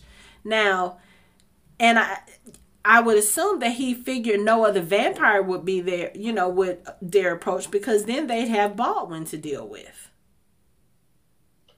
Well, I, I would I would say to Matthew, the flip side of that is you can't operate like the rules on the party and expect other people to operate the same way. This is true. You know, you know, I'm, I'm just just saying, you, you don't want you want the rules can't just suit you when they suit you. Either you're gonna follow them or not. But that's that's what I was. But on the flip side of that, you know, Matthew, yes, Matthew is not following congregation rules because Matthew's not part of the congregation. The other people there are part of the congregation, which means that they follow the rules. So uh, yeah, I would. I, I think if I was Matthew, I would expect that. Okay, they they they have to follow the rules at least because, I mean, think about it. You wouldn't expect someone not on the congregation to have the balls to approach Sept-Tours. Like you couldn't I wouldn't see Gillian or even Sylvia having the nerve to show up. Well, first of all, to show up in France, but to show up on Matthew de Clermont's property and you are not a congregation member, no, I don't see that happening. I mean, that's probably the only reason why Domenico was even able to get on the property because he's part of the congregation and he had permission. Mm, I would even go more basic than that. I would even say, suggest that it's more of a power level thing. I don't think either one of them physically and metaphorically or magically has the juice to get on the property. Because if you think about it, if they're make the, declared there has to be some sort of ley line protective barrier i'm sure they've hired witches over the years to put you know protection spells and stuff or that only can recognize their kind or whatever or whatnot but I, I think that neither one of them has the juice i think you're right you have to be on the congregation in order to physically step onto the land Yeah. Yeah. So again, Satu. Because 'Cause I don't think Knox has it. Sitting there can, you know, y- Marta is gonna sit there and be like, I smell witch. Right. that, that'd be a problem. Yeah. Yeah. I think I think if I think if, I, for reason I'm seeing because it didn't mention that Matthew mentioned that he was like, well, you know, vampires can't really fly. They can run and jump jump really high, but they can't fly. So that could I mean that could mean I think it I think uh, for some reason I think that it wasn't Matthew. I think I think it, I think Baldwin took her, and he and he's just trying to figure out what the fuck's going on. And then there's going to be a big thing between between him and Matthew about uh, that Matthew's going to sniff it out and be like, "What the fuck you doing?" And there's going to be a whole big thing. I know I haven't seen it, and I'm the only one that hasn't seen it, so y'all don't have to look at me look at me and be like, "Hmm, could be," if you already know. So it's fine. I understand that. I'm just throwing out my I have a theory thing because I'm not really good at it, and my theories are usually kind of shite anyway. No, I just I just think Baldwin does not strike me as the type who would do something like that and be underhanded about it. Like Baldwin has enough power and he he has the position to where if he were gonna go to Sept-Tours and take Diana, he would march right up to the door and be like, "Okay, I'm taking her." You know what I'm saying? Because even though yes, Ysabeau is there, Matthew is there, he is still the leader of the congregation. And by rights, he has every right to go up to them and say, "Hey, I need to take her because of XYZ." The witches are demanding her back, and that is their right because she is part of their faction and not ours.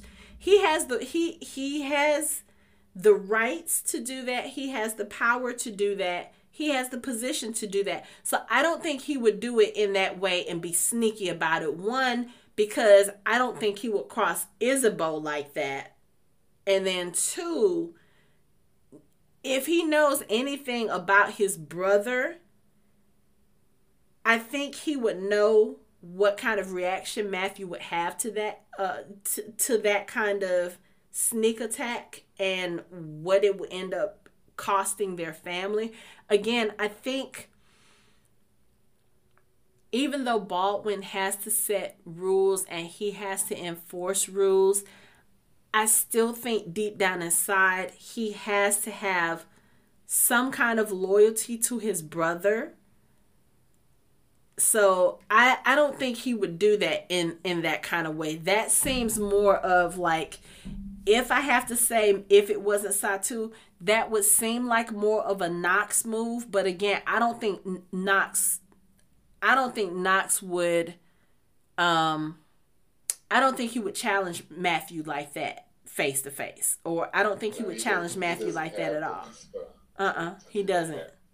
He doesn't. It, it, the whole thing with this, uh, it has, kind of like a Mycroft and Holmes thing with him and Baldwin. but like, you know, like, Bal- like Baldwin's totally Mycroft just sitting there like, fucking Matthew, what now? Mhm. And Matthew's off doing all kinds of who knows what and all this stuff Right. and being creative and thinking and all this other stuff. And then there's there's Mycroft sitting there like, okay, I gotta get him out of this shit again, but no one has to know. So okay, here we go.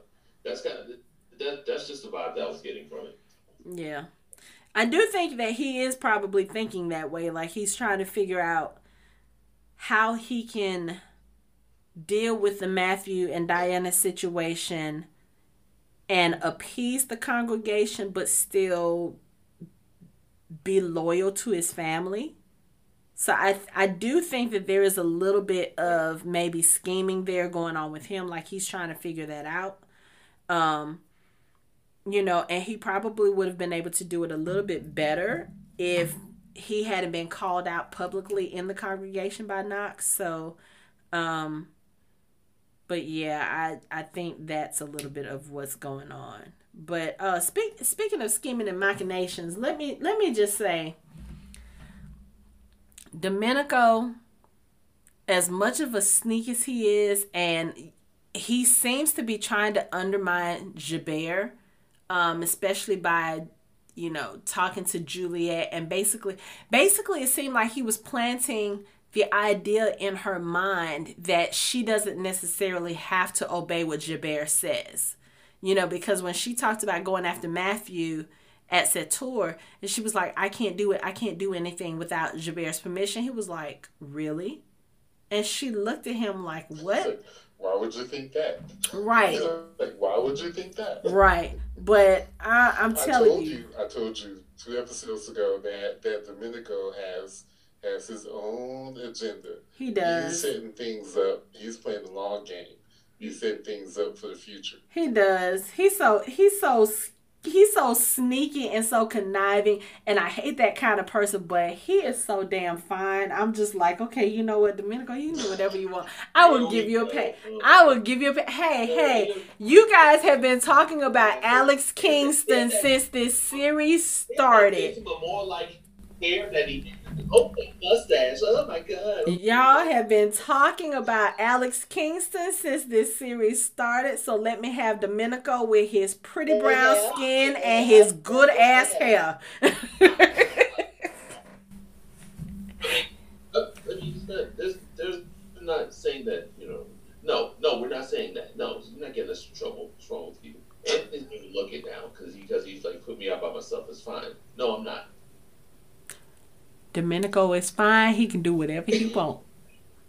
I'm, I'm just saying. I'm just least putting we're it all in there. agreement on Juliet. I'll just leave it. Yes, we're all in. Yes, we are very much all in agreement on, on Juliet. Yes, you know, I don't want her to have Matthew, but yeah, she's hmm gorgeous, just gorgeous.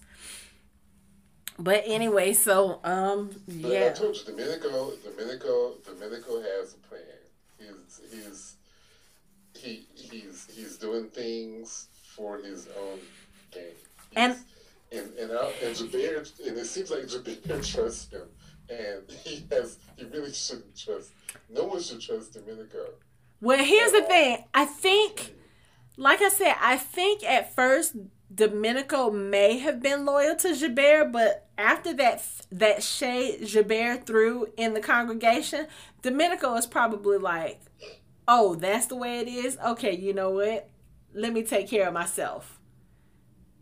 Because Gerbert was basically like, what's, what's gonna happen is Domenico and Satu are gonna get together because the dudes that they seem to be running with are pissing him off.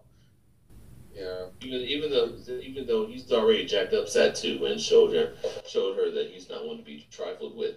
I just think that he wants to be the last last vamp standing when all the dust clears because he's getting ready to have have both of both of the have Gerbert and Baldwin and Baldwin and Matthew going head to head, and if if they wipe each other out or they can't stand, it's like he's going to be one of the last vamps standing, and he's going to have a lot of power. So there's definitely that. There's definitely something to that. hmm, "May the odds be ever in his favor." right, because at this point, Whew, I mean, Diana is missing. She's been kidnapped. It's about to be. this is about to be war. I mean, that's that's what all yeah. the that's what all the factions have been pointing at. Like, if this if this whole thing doesn't get situated, if they don't get the book of life, if you know, if Diana isn't returned to the witches, which Diana was never kidnapped, and that's you know, that's the thing I think the other factions need to realize. Like Diana is actually trying to get away from Knox and the witches because they've done nothing but threaten her and made her life hell.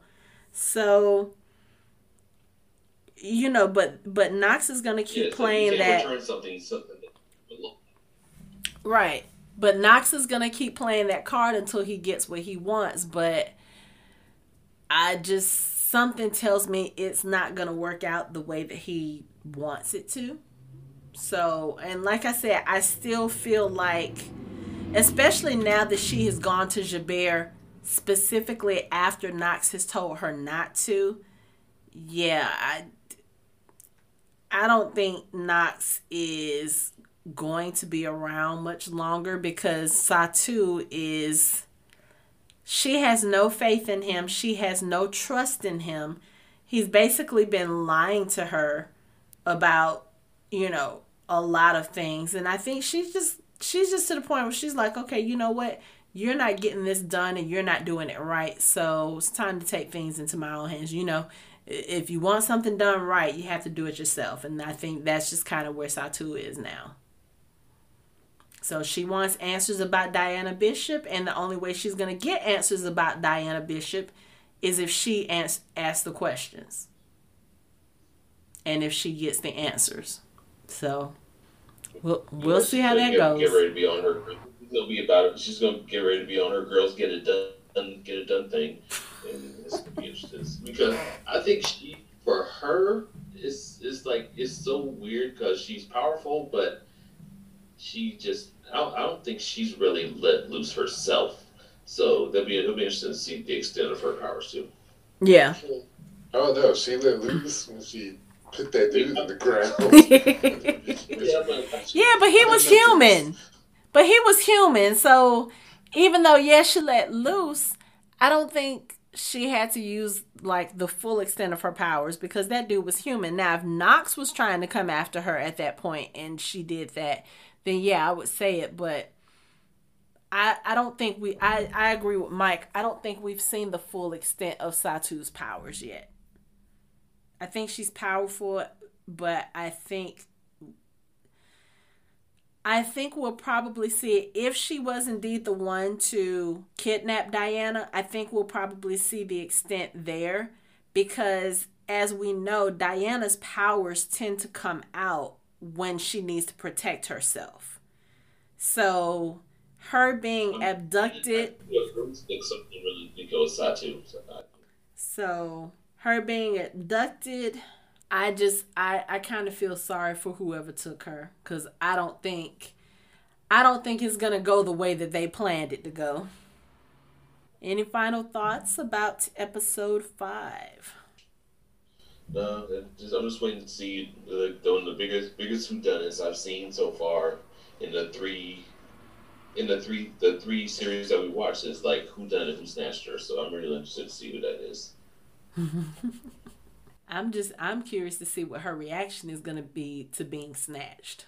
Like, what is her magic going to do? All I can keep thinking is there's a war coming, Ned.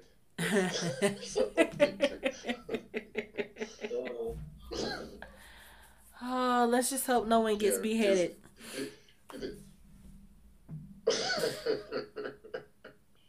oh, Lord of mercy. Oh well. You're gonna get references on this show. I mean, that's that's that's what you're gonna get. Uh, yep. Yeah, Mike, you just you need to go on ahead and, and, and do the Game of Thrones thing. Just go on ahead and and get it done. It's fine. Yep. Yep. I kind of. I kind of figured that's where it came from. I was like, it's not Ned Flanders, so it's not a Simpson. no, so. no, no. All right, well, that's it for our show. You can find us on the web at www.fandomhybrid.com. We are on social media on Facebook, Instagram, and Twitter at Fandom Hybrid. You can listen to the show on Spotify, Google Podcasts, Apple Podcasts, Stitcher, and other major podcast streaming platforms. Thanks for listening. We hope you join the conversation next time.